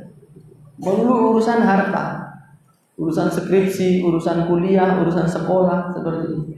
Yang menyibukkan pikiran kita itu semuanya urusan dunia. Maka kita perlu meminta kekuatan kepada Allah. Allahumma la taj'ali dunya akbar hammina. Jangan jadikan ya Allah dunia sebagai cita-cita kami yang paling tinggi, ambisi kami yang paling besar. Wala mablagha ilmina dan jangan jadikan dunia itu sebagai puncak pengetahuan kami yang paling tinggi. Ini fitnah bagi para akademisi, ahli nemen dalam ilmu dunia tapi ilmu agamanya nol. Ini parah. Yang ahli di dalam bidang apa sih? Listrik, ahli di dalam bidang gigi, ahli di dalam bidang nuklir, ahli di dalam bidang tekniknya sampai jelimet urusan-urusan kecil dia pelajari. Tapi urusan agama yang menjadi kebahagiaan kita di akhirat malah nggak dipelajari. Kita perlu memperbanyak doa ini. Dan memperbanyak doa ini bukan hanya sebagai ritual saja, harus serius. Di antara bentuk seriusnya doa seseorang dia memilih waktu-waktu yang mustajabah. Antara adzan dan koma ketika turun hujan, ketika sepertiga malam terakhir, ketika malam Jumat hari Jumat, ketika sedang safar, ketika sedang puasa, dia memilih waktu untuk berdoa itu. Ketika sedang sujud, kata Nabi, aqrabu ma yakunu abdu min rabbihi wa huwa sajid. Kondisi terdekat seorang hamba dengan Allah adalah ketika sujud. Fa'akthiru minad doa. Perbanyaklah berdoa ketika sujud. Ini ketika sholat sendiri. Ketika sholat jamaah jangan. Kasihan jamaahnya. Ada anaknya sedang nangis. Ada dia perlu ada kebutuhan untuk bertamu berziarah. Dia sedang ada janji sholatnya lama-lama enggak. Yang memilih waktu yang mustajabah itu di antara seriusnya doa. Jangan kita Allahumma la taj'alni dunya akbar hamina wa lama belagha ilmina sudah. Ini enggak serius orang. Tapi berdoa itu perlu keseriusan, memilih waktu yang khusus, waktu yang mustajab. Dua, mengangkat tangan secara serius seperti ini. Sejajar pundak atau telinga. Yang ketiga al-ilhah, mengulang-ulang doanya. Diulang-ulang karena kita merasa butuh untuk mendapatkan perlindungan Allah dari fitnah dunia kita itu jangankan terhindar dari fitnah dunia. Untuk mengedipkan mata ini kita butuh kepada Allah. Kita tidak akan bisa mengedipkan mata kalau Allah tidak menolong kita. Apalagi dari fitnah dunia yang mengerikan itu. Para mahasiswa itu ya, yang dia cerah, gantung koruptor, gantung koruptor, tikus-tikus kantor, ganyang, binasakan, tenggelamkan ke laut. Itu karena mereka belum merasakan mendapatkan tawaran satu M. Begitu dia jadi pejabat Pak ini minta tanda tangannya Pak. 1M cuma kita berdua aja yang tahu. E, gimana ya Mas ya? Saya itu dulu demo anti korupsi Mas. Ya semuanya kan tergantung kepentingan toh Pak. Yang penting kan saya untung Bapak juga diuntungkan. Ya Mas nggak apa-apa tanda tangan. Pejabat. Yang dulunya mahasiswa. Mendemo para koruptor tapi dia sendiri tidak bisa menjaga diri dari fitnah dunia. Kita pun juga begitu. Ikhwan pengajian itu begitu loh. Uh, naudzubillah tuh. Ada ikhwan di sana penipu, bala, lari duit orang. Karena kita belum merasakan rasanya gawa duit. Kayak apa diamanai duit 1 M, sedangkan ini kalau saya pergi menghilang diri dari peredaran, saya pergi ke luar Jawa, ke tempat terpencil, saya hidup nyaman, nggak usah kerja sampai seumur hidup. Enak kayaknya ini ya atau saya membelandangkan duit satu triliun saya di penjara. Duit satu triliun saya pakai untuk investasi saya di penjara 10 tahun. Bebas saya sudah berjuis. Rayuan-rayuan dunia itu luar biasa. Dan baru keimanan seseorang itu diuji ketika dia dihadapkan dengan dunia. Makanya Nabi mengatakan begini mal faqru akhsha alaikum. Bukan kemelaratan yang aku khawatirkan menimpa kalian itu bukan bukan kemiskinan. Saya kalau umat Islam melarat-melarat itu saya nggak khawatir kata Nabi. Walakin aksha antum satu alaikumud dunia. Tapi saya takut, saya khawatir kata Nabi, saya mengkhawatirkan umatku kalau dunia itu dibukakan bagi mereka. Orang-orang Islam jadi orang-orang kaya, itu saya takut. Saya khawatir kata Nabi. Seperti itu. Justru orang sekarang itu saya pernah diskusi sama ikhwan yaitu ahli entrepreneur tadi. Kita tuh jangan menutup mata. Menutup mata apa, Mas? Di luar sana banyak sekali orang menukarkan agamanya hanya dengan mie instan dan beras. Itu menunjukkan orang melarat itu rentan dengan kefakiran. Kita jangan tutup mata. Itu. Saya juga bilang begini, kita juga jangan tutup mata. Tutup mata dari apa? Koruptor itu juga orang-orang kaya, tetapi mereka banyak yang kemudian menukarkan akidahnya. Artis-artis yang murtad ada atau tidak? Ada nggak? Artis itu kaya atau kere? Kaya. Pemain film itu kaya raya. Ya, ke mana-mana baru tanda tangan kasih duit, berkunjung kasih duit, diminta foto kasih duit. Artis yang murtad banyak yang murtad. Seperti artinya yang menyebabkan seseorang murtad itu bukan karena miskin, bukan karena kayanya ini, tetapi karena lemahnya apa? Akidah. Karena lemahnya akidah. Itu. Tapi justru kekayaan ini banyak orang kata Syekhul Islam Ibnu Taimiyah. Syekhul Islam Ibnu Taimiyah mengatakan banyak sekali orang kuat diberi ujian dengan kemiskinan. Tapi banyak sekali orang tidak kuat diberi ujian dengan kekayaan. Maka kita perlu berdoa kepada Allah Subhanahu wa taala untuk dihindarkan dari fitnah dunia. Adapun doa yang mengatakan eh, ya Allah hidupkan aku dalam keadaan miskin dan matikan aku dalam keadaan miskin itu hadisnya bahwa kita juga nggak boleh minta kemiskinan. Minta musibah itu tidak boleh. Ada salah seorang ulama salaf setelah mengetahui oh ternyata orang itu kalau ditimpa musibah pahalanya besar. Lalu dia berdoa kepada ya Allah kasih ujian saya sebanyak yang kau inginkan. Saya siap menerimanya. Lalu dia diberi ujian sakit perut. Nggak tahu mencret atau apa saya kurang paham.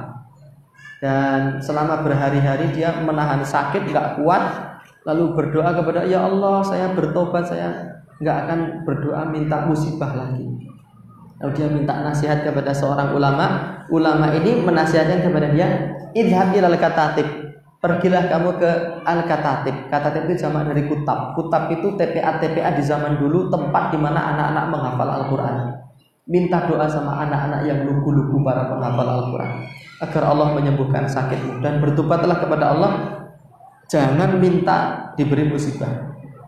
Dan dia pergi kepada anak-anak yang masih lugu. Tiap hari menghafalkan Al-Quran. Cuma kualitas kutab kita sama zaman dulu ulama salah kan beda ya Kutab di zaman sekarang 6 tahun itu baru lulus Iqra 6. Hafalannya juz 30 belum selesai. Kalau zaman dulu anak-anak sebelum 10 tahun sudah hafal Quran. Mintalah doa sama anak-anak penghafal Quran. Lalu dia didoakan sembuh-sembuh dan dia bertaubat kepada Allah, tidak berani lagi meminta apa? musibah. Jadi minta miskin tidak boleh. Ya. Kalau miskin sabar, kalau kaya syukur itu yang ideal. Makanya berdoa kita kepada Allah agar dihindarkan dari fitnah dunia. Yang terakhir adalah musahabatul akhyar.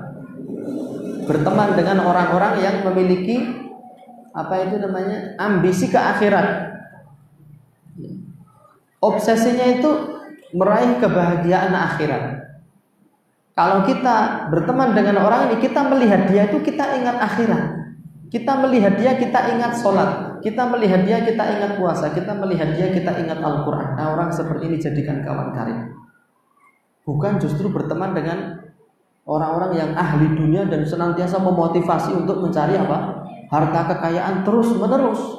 Sehingga sampai ada rambut yang berodol karena ya ratusan kali ikut entrepreneur, ratusan kali ikut tips menjadi orang kaya, satu pun belum ada yang berhasil lalu berodol itu parah orang. Kalau antum berteman dengan orang seperti ini horor. Kalau antum punya modal sedikit saja mesti akan dibujui. Ayo kita buat usaha begitu gitu nanti berodol lagi malah.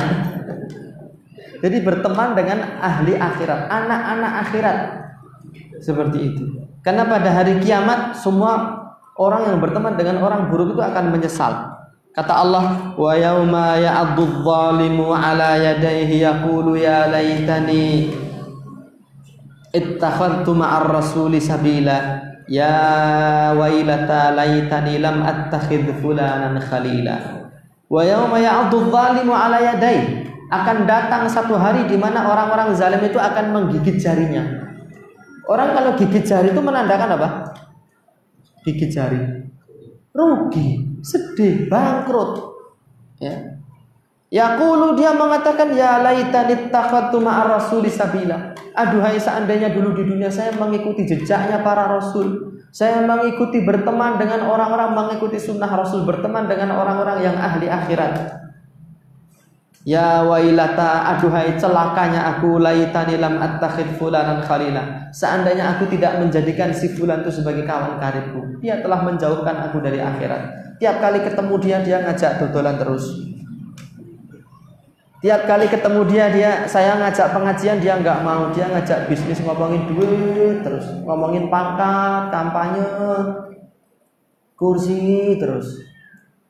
Ya sehingga orang akan terpengaruh terseret saya kasihan kalau ada orang desa dia awalnya itu rajin pengajian ya rajin pengajian rajin taklim rajin sholat punya kebiasaan khatam Al-Quran tiap sebulan sekali terus kenal dengan temannya yang baru dan dia seorang aktivis entrepreneur itu kita itu ya saya ketemu loh dengan seorang ikhwan itu dia bilang gini Ustadz tenang saja ada apa ini Pak saya ini sekarang lagi bisnis samurai. Nanti kalau samurai ini sudah ada, barangnya sudah ada. Yang mau beli itu sudah ada. Harganya satu triliun setengah. Uh, horor saya bilang gitu. Nanti kalau ini sudah laku, saya dapat persenan, Ustadz saya bikinkan pondok. Saya bilang gini, Pak, insya Allah sampai hari kiamat, itu samurai tidak akan laku satu setengah. Uh, jangan pesimis begitu, kita tuh harus optimis, meraih kebahagiaan akhirat katanya. Apa ya tenang gitu. Karena saya ini jelek-jelek begini tahu seluk beluk pedang katana Jepang itu ngerti. Enggak ada namanya pedang Jepang kok bisa digawe sabuk, dipencet keluar motor paku harganya satu miliar satu triliun enggak ada. Pedang asli Jepang aja Shin Gunto dan Tan Gunto yang merupakan peninggalan militer Jepang. Itu kalau ketemu dengan kondisi masih bagus itu dibeli sama pemerintah Jepang paling 80 juta 120 juta. Kok ini sampai 1 triliun? Dapat dari mana? Gitu. Kita itu harus berpikir apa namanya cerdas dakwah itu kalau duitnya sedikit ya nggak akan jos Nah kita harus jadi pengusaha. Nanti kita bikin pondok barang-barang bikin ini. Kalau keuntungannya banyak. Orang seperti ini biasanya kalau sudah sugih lupa ya. Lali dengan janji-janjinya. Ya, seperti ini. Ya. Jadi apa yang ada ini syukuri. Ada satu syair ya, versi Arab tapi saya lupa. Tapi saya masih ingat versi Indonesia-nya. Sebelum engkau mengangkat tangan ya, mengangkat pandanganmu ke langit untuk meminta kepada Allah sesuatu yang tidak ada, tundukkan pandanganmu ke bumi lalu syukurilah apa yang ada. Sebelum engkau mengangkat pandanganmu ke langit untuk meminta kepada Allah sesuatu yang tidak ada tundukkan pandanganmu ke bumi lalu syukurilah apa yang ada. Dakwah juga begitu. Dulu para pendahulu kita awal-awal perintis dakwah salafiyah di Indonesia punya apa-apa mana ada masjid pondok mana ada tapi mereka eksis berdakwah sampai sekarang Justru generasi sekarang itu sudah punya markas malah cerai berai padu dewi dewi, nggak istiqomah. Jadi dakwah itu ada markas tidak ada dia akan tetap jalan, gitu ya. Jangan menjadikan justru markas itu sebagai tujuan utama. Dakwah hanya jadi sarana keliru. Dakwah itu tujuan utama, fasilitas itu kita jadikan sebagai sarana untuk menunjang keberhasilan dakwah kita. Seperti itu. Dan Allah Subhanahu wa taala juga berfirman, "Wasbir nafsaka." Sabarkanlah dirimu ma'alladzina yad'una rabbahum bersama dengan orang-orang yang senantiasa berdoa kepada Tuhan mereka bil ghadati wal asyi yuriduna wajha. Mereka senantiasa berdoa di pagi dan sore hari mengharapkan wajah Allah Subhanahu wa taala. Maknanya ini perintah dari Allah agar kita senantiasa bersahabat dengan orang-orang yang memiliki obsesi akhirat seperti itu. Dan Al-Imam Ibnu Katsir rahimahullah tatkala menafsirkan ayat ini beliau mengatakan ijlis duduklah. Ma'al ladina yadhkurunallaha bersama orang-orang yang berzikir kepada Allah. Wa yuhallilunahu membaca tahlil. Wa yahmadunahu membaca tahmid. Wa yusabbihunahu bertasbih. Wa yukabbirunahu dan bertakbir. Wa yas'alunahu bukrata wa asiya min ibadillah dan duduklah bersama orang-orang senantiasa berdoa kepada Allah. Dari kalangan hamba-hamba Allah sawaan kanu fuqara'a sama saja apakah dia itu orang miskin au agniya atau orang kaya au akwiya orang kuat au du'afa atau orang yang lemah. Selama obsesinya akhirat itu adalah teman yang baik. Itu adalah sahabat sejati. Jangan berteman dengan orang-orang kaya saja. Dan Nabi pun pernah ditegur oleh Allah ketika mendakwahi seorang yang buta Nabi berpaling ya lalu turunlah surat apa? Abasa. Abasa wa tawalla anja ahul a'ma. Ya bermuka masam ketika dia didatangi oleh seorang yang buta. Meskipun yang datang kepada kita buta miskin lemah kalau dia seorang ahli ibadah dia seorang yang obsesinya akhirat jadikan dia kawan karib seperti itu. Karena ia akan senantiasa mengingatkan kita kepada kehidupan akhirat. Tetapi orang-orang yang obsesinya dunia ya kenalan masuk nggak boleh? Ya boleh sekedar kenal saja. Say hello gimana kabarnya kef halukum bekhair cukup. Adapun kawan karib rantang runtung ke sana ke sini ibu sahib. Sahabat itu akan menarik. Kalau dia ahli dunia dia juga akan menarik kita untuk cinta kepada dunia. Yuhibbunal mala hubban Jama dia mencintai dunia itu dengan kecintaan yang teramat sangat berlebih. Batasannya apa ya? Ketika kita sudah tidak tertarik lagi dengan iming-iming Allah, oh membaca Quran itu seperti satu hurufnya satu kebaikan, satu kebaikan lipat sepuluh. Jadi membaca alif lam mim pahalanya 30. Kita nggak tergerak hati kita. Oh Jumatan itu kalau mandi dengan sungguh-sungguh apa ini namanya bersegera duduk dekat imam mendengarkan dengan baik diem itu seperti ibadah satu tahun untuk setiap langkahnya. Kita nggak tergerak.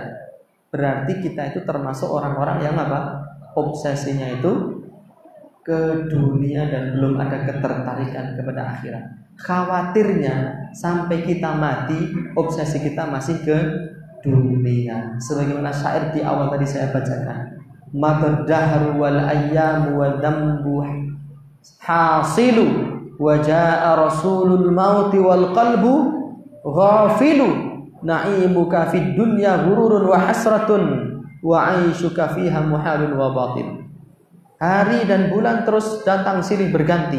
Sedangkan hati kita masih saja lalai. Wajah rasulul mauti wal qalbu ghafilu.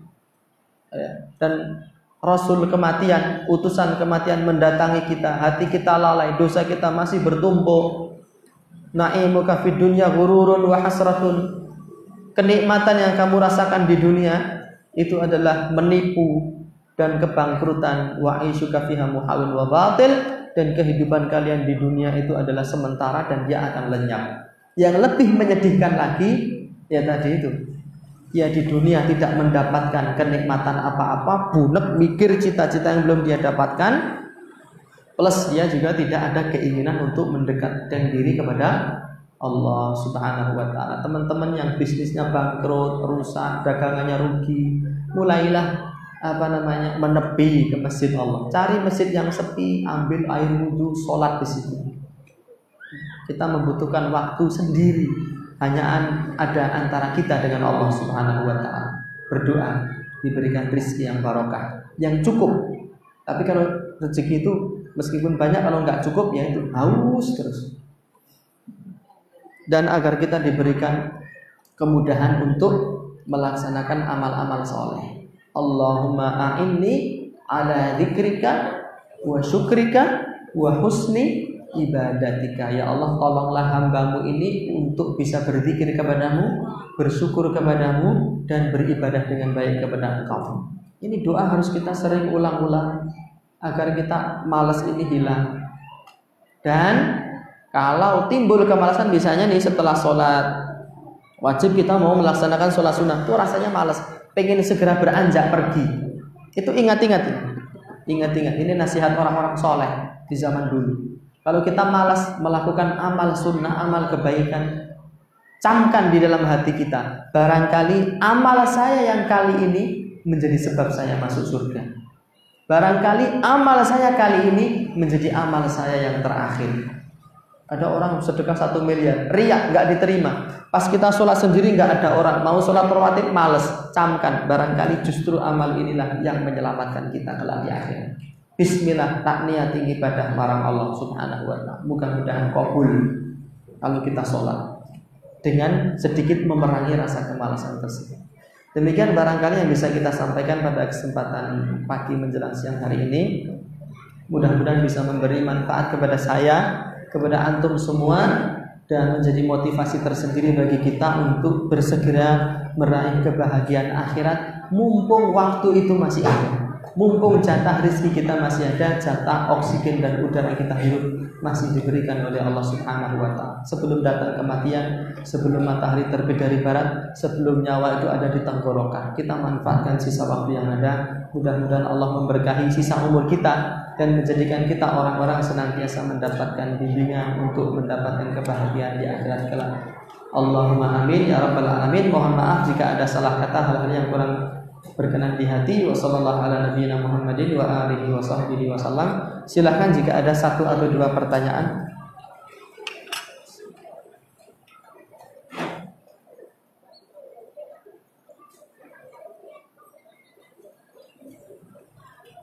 Yang ibu-ibu biasanya ditulis ya, Yang ibu-ibu boleh ditulis di taruh di jamaah yang paling belakang nanti bisa dibahas. Yang putra ada pertanyaan? Saya tunggu sampai satu menit ya. Iya, silahkan Pak.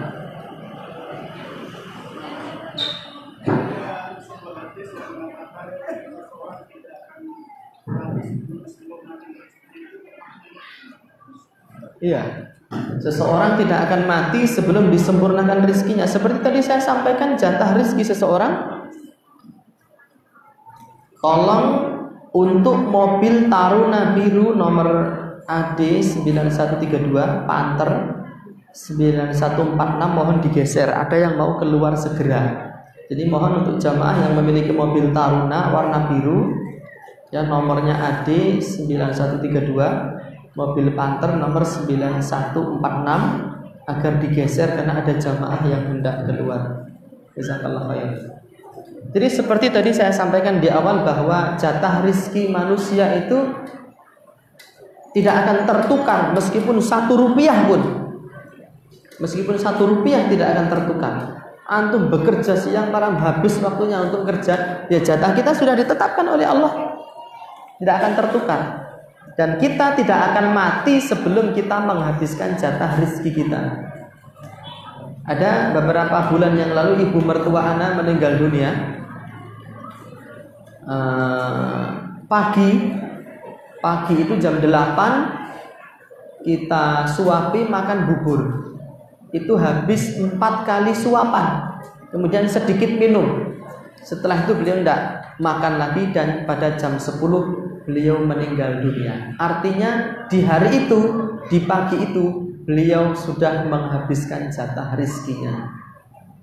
Dan seseorang tidak akan mati sampai jatah rizkinya habis seperti itu. Sehingga kalau kita memahami hal ini, memahami perkara ini, satu jatah rezeki kita itu sudah dituliskan nominalnya, jumlahnya. Yang kedua jatah rezeki kita itu tidak akan tertukar. Yang ketiga kita tidak akan mati sampai kita menghabiskan jatah rezeki kita. Kalau kita meyakini hal ini maka kita akan diberikan ketenangan oleh Allah Subhanahu wa taala dagang kita dapat untung kita tidak sombong. Kalaupun kita rugi kita juga tidak akan apa namanya? Tidak akan kecewa tidak akan tertekan stres brodol apalagi sampai gila. Hanya karena memikirkan sesuatu yang sudah Allah tetapkan. Seperti itu. Kewajiban kita berusaha. Dan juga ada hal penting yang saya sampaikan berkaitan dengan rezeki ini. Anak kita istri kita tidak mengurangi jatah rezeki kita sama sekali. Allah Subhanahu wa taala berfirman wala taqtulu auladakum min imlah. Janganlah kalian membunuh anak-anak kalian karena takut miskin. KB itu kalau untuk mengatur jarak kelahiran kata Al Imam Abdul Aziz bin Bas boleh. Tapi kalau KB permanen itu haram, sepakat para ulama. Karena berarti kita menghalangi hidup seseorang karena kita takut miskin ya. Anak kita tuh sudah membawa jatah rizkinya masing-masing. Kita juga sudah membawa jatah rezeki kita. Anak sepuluh mereka sudah bawa rezekinya masing-masing. Jangan kita punya anggapan kitalah yang memberikan rezeki. Enggak. Allah Subhanahu wa taala memberi rezeki kepada kita, kepada anak-anak kita, kepada istri kita. Jadi istilah kebuka buatan sumu itu tidak benar. Yang benar banyak anak banyak rezeki itu yang benar. KB boleh keluarga besar. Jargonnya gimana? Dua anak lebih baik boleh. Dua anak lebih, koma baik. Dua anak lebih, koma baik. Atau ada sesuatu yang terhapus di situ. Dua anak lebih itu baik. Tapi kalau dua sekarang terus diganti ya setelah ada multi tafsir itu diganti dengan dua anak cukup. Karena ada orang yang salah paham. Dua anak lebih baik diganti dua anak cukup. itu karena orang berprasangka kalau anaknya banyak rezekinya akan berkurang. Tidak ada yang seperti itu. Dan masing-masing kita tidak akan pernah mati sampai jatah rezeki kita habis. Jadi maknanya agar kita itu tenang mencari rezeki yang penting berusaha Allah yang menetapkan. Seperti tidak usah stres. Kita pahamkan kepada diri kita, kepada anak kita, kepada istri kita. Ya, jatah kita tidak akan ke mana-mana dan tidak akan tertukar demi Allah. Wallahu taala. Ada lagi? Yang mahat gimana? Yang umahat gimana cara ngambil? Oh biasanya diturunkan. Ya saya tunggu satu menit dari para umahat, para akhwat. Jika tidak ada kertas yang ke sini berarti kita mencukupkan pertemuan dan pengajian pada kesempatan siang hari ini.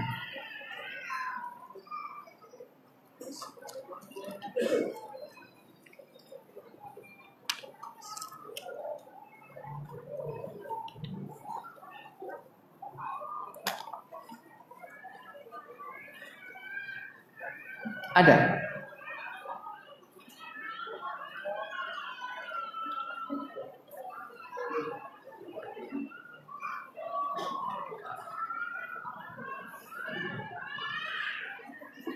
Gak ada?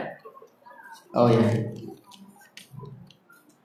Bagaimana hukum seorang muslim mengikuti motivator seorang nasoro dalam meraih dunia? Saya secara pribadi mengikuti kelas motivasi pematerinya muslim saja saya nggak rekomend tapi itu saya pribadi loh ya tapi kalau belajar ilmu berbisnis belajar ilmu berdagang boleh yang saya agak kurang setuju itu memotivasi orang supaya menjadi orang kaya tetapi kadang-kadang itu berlebih-lebihan gitu semua orang itu bisa menjadi orang kaya nggak mungkin semua orang bisa jadi orang kaya karena takdir Allah itu sudah menetapkan ada yang kaya, ada yang miskin. Ini berlebih-lebihan ini seperti ini. Meskipun dia orang Islam nggak rekomend.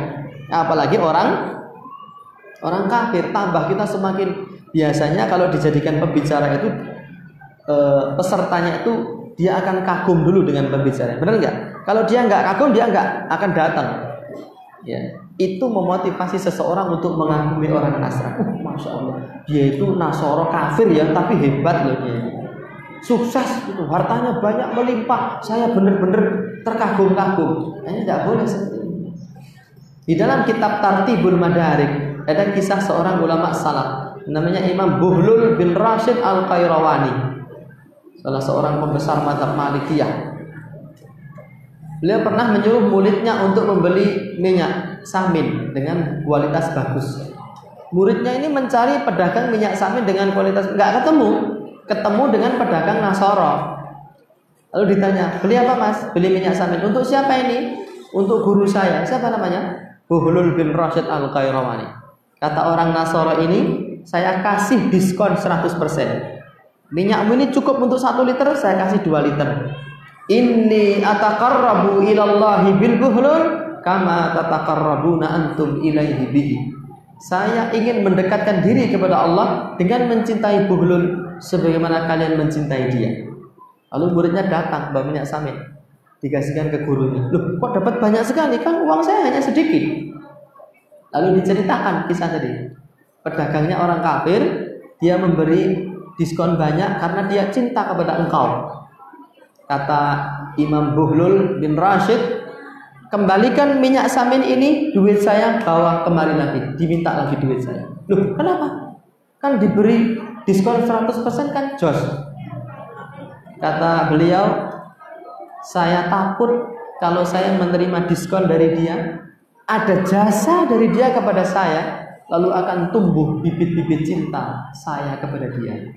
Lalu saya terkena firman Allah Subhanahu wa taala, "La tajidu qauma yu'minuna billahi wal yawmil akhir yu'aduna man hadallaha wa rasulahu walau kanu aba'ahum au ikhwanahum au ashiratahum." Tidak akan pernah kalian dapati orang yang beriman kepada Allah dan hari akhir, mereka itu berkasih mesra mereka itu mencintai, mereka itu takjub, mereka itu kagum kepada orang-orang yang menentang Allah dan Rasulnya. Meskipun orang kafir itu adalah ayah mereka, meskipun dia saudaranya, meskipun itu karib kerabat dan keluarganya, tidak boleh orang Islam berkasih mesra apa namanya kepada orang-orang kafir. Adapun menolong boleh, memberi hutangan boleh, tetapi hati kita tidak boleh cinta dengan orang-orang kafir, tidak boleh cinta dengan agama mereka apalagi sampai mengucapkan selamat hari raya. Nauzubillah min Berarti kita memberikan selamat terhadap kekufuran yang telah mereka lakukan. Jadi saya secara pribadi tidak menganjurkan untuk belajar ya motivasi ya, motivasi supaya jadi orang kaya. Tapi kalau trik berdagang, cara berbisnis yang baik ya enggak apa-apa lah sesekali. Tapi segera praktek. Belajar terus cara praktek-praktek nanti malah kegedean pihak kurang cagak ujung-ujungnya berodol. Menjadi orang-orang yang susah di dunia susah pula di akhirat. Wallahu taala alam biswab. Itu yang bisa kita sampaikan. Mohon maaf jika ada salah kata yang kurang berkenan. Kita cukupkan. Wasallallahu ala nabiyyina muhammadin wa alihi wa sahbihi wa sallam. Wa akhiru da'wana. Alhamdulillahi rabbil alamin. Wassalamu alaikum warahmatullahi wabarakatuh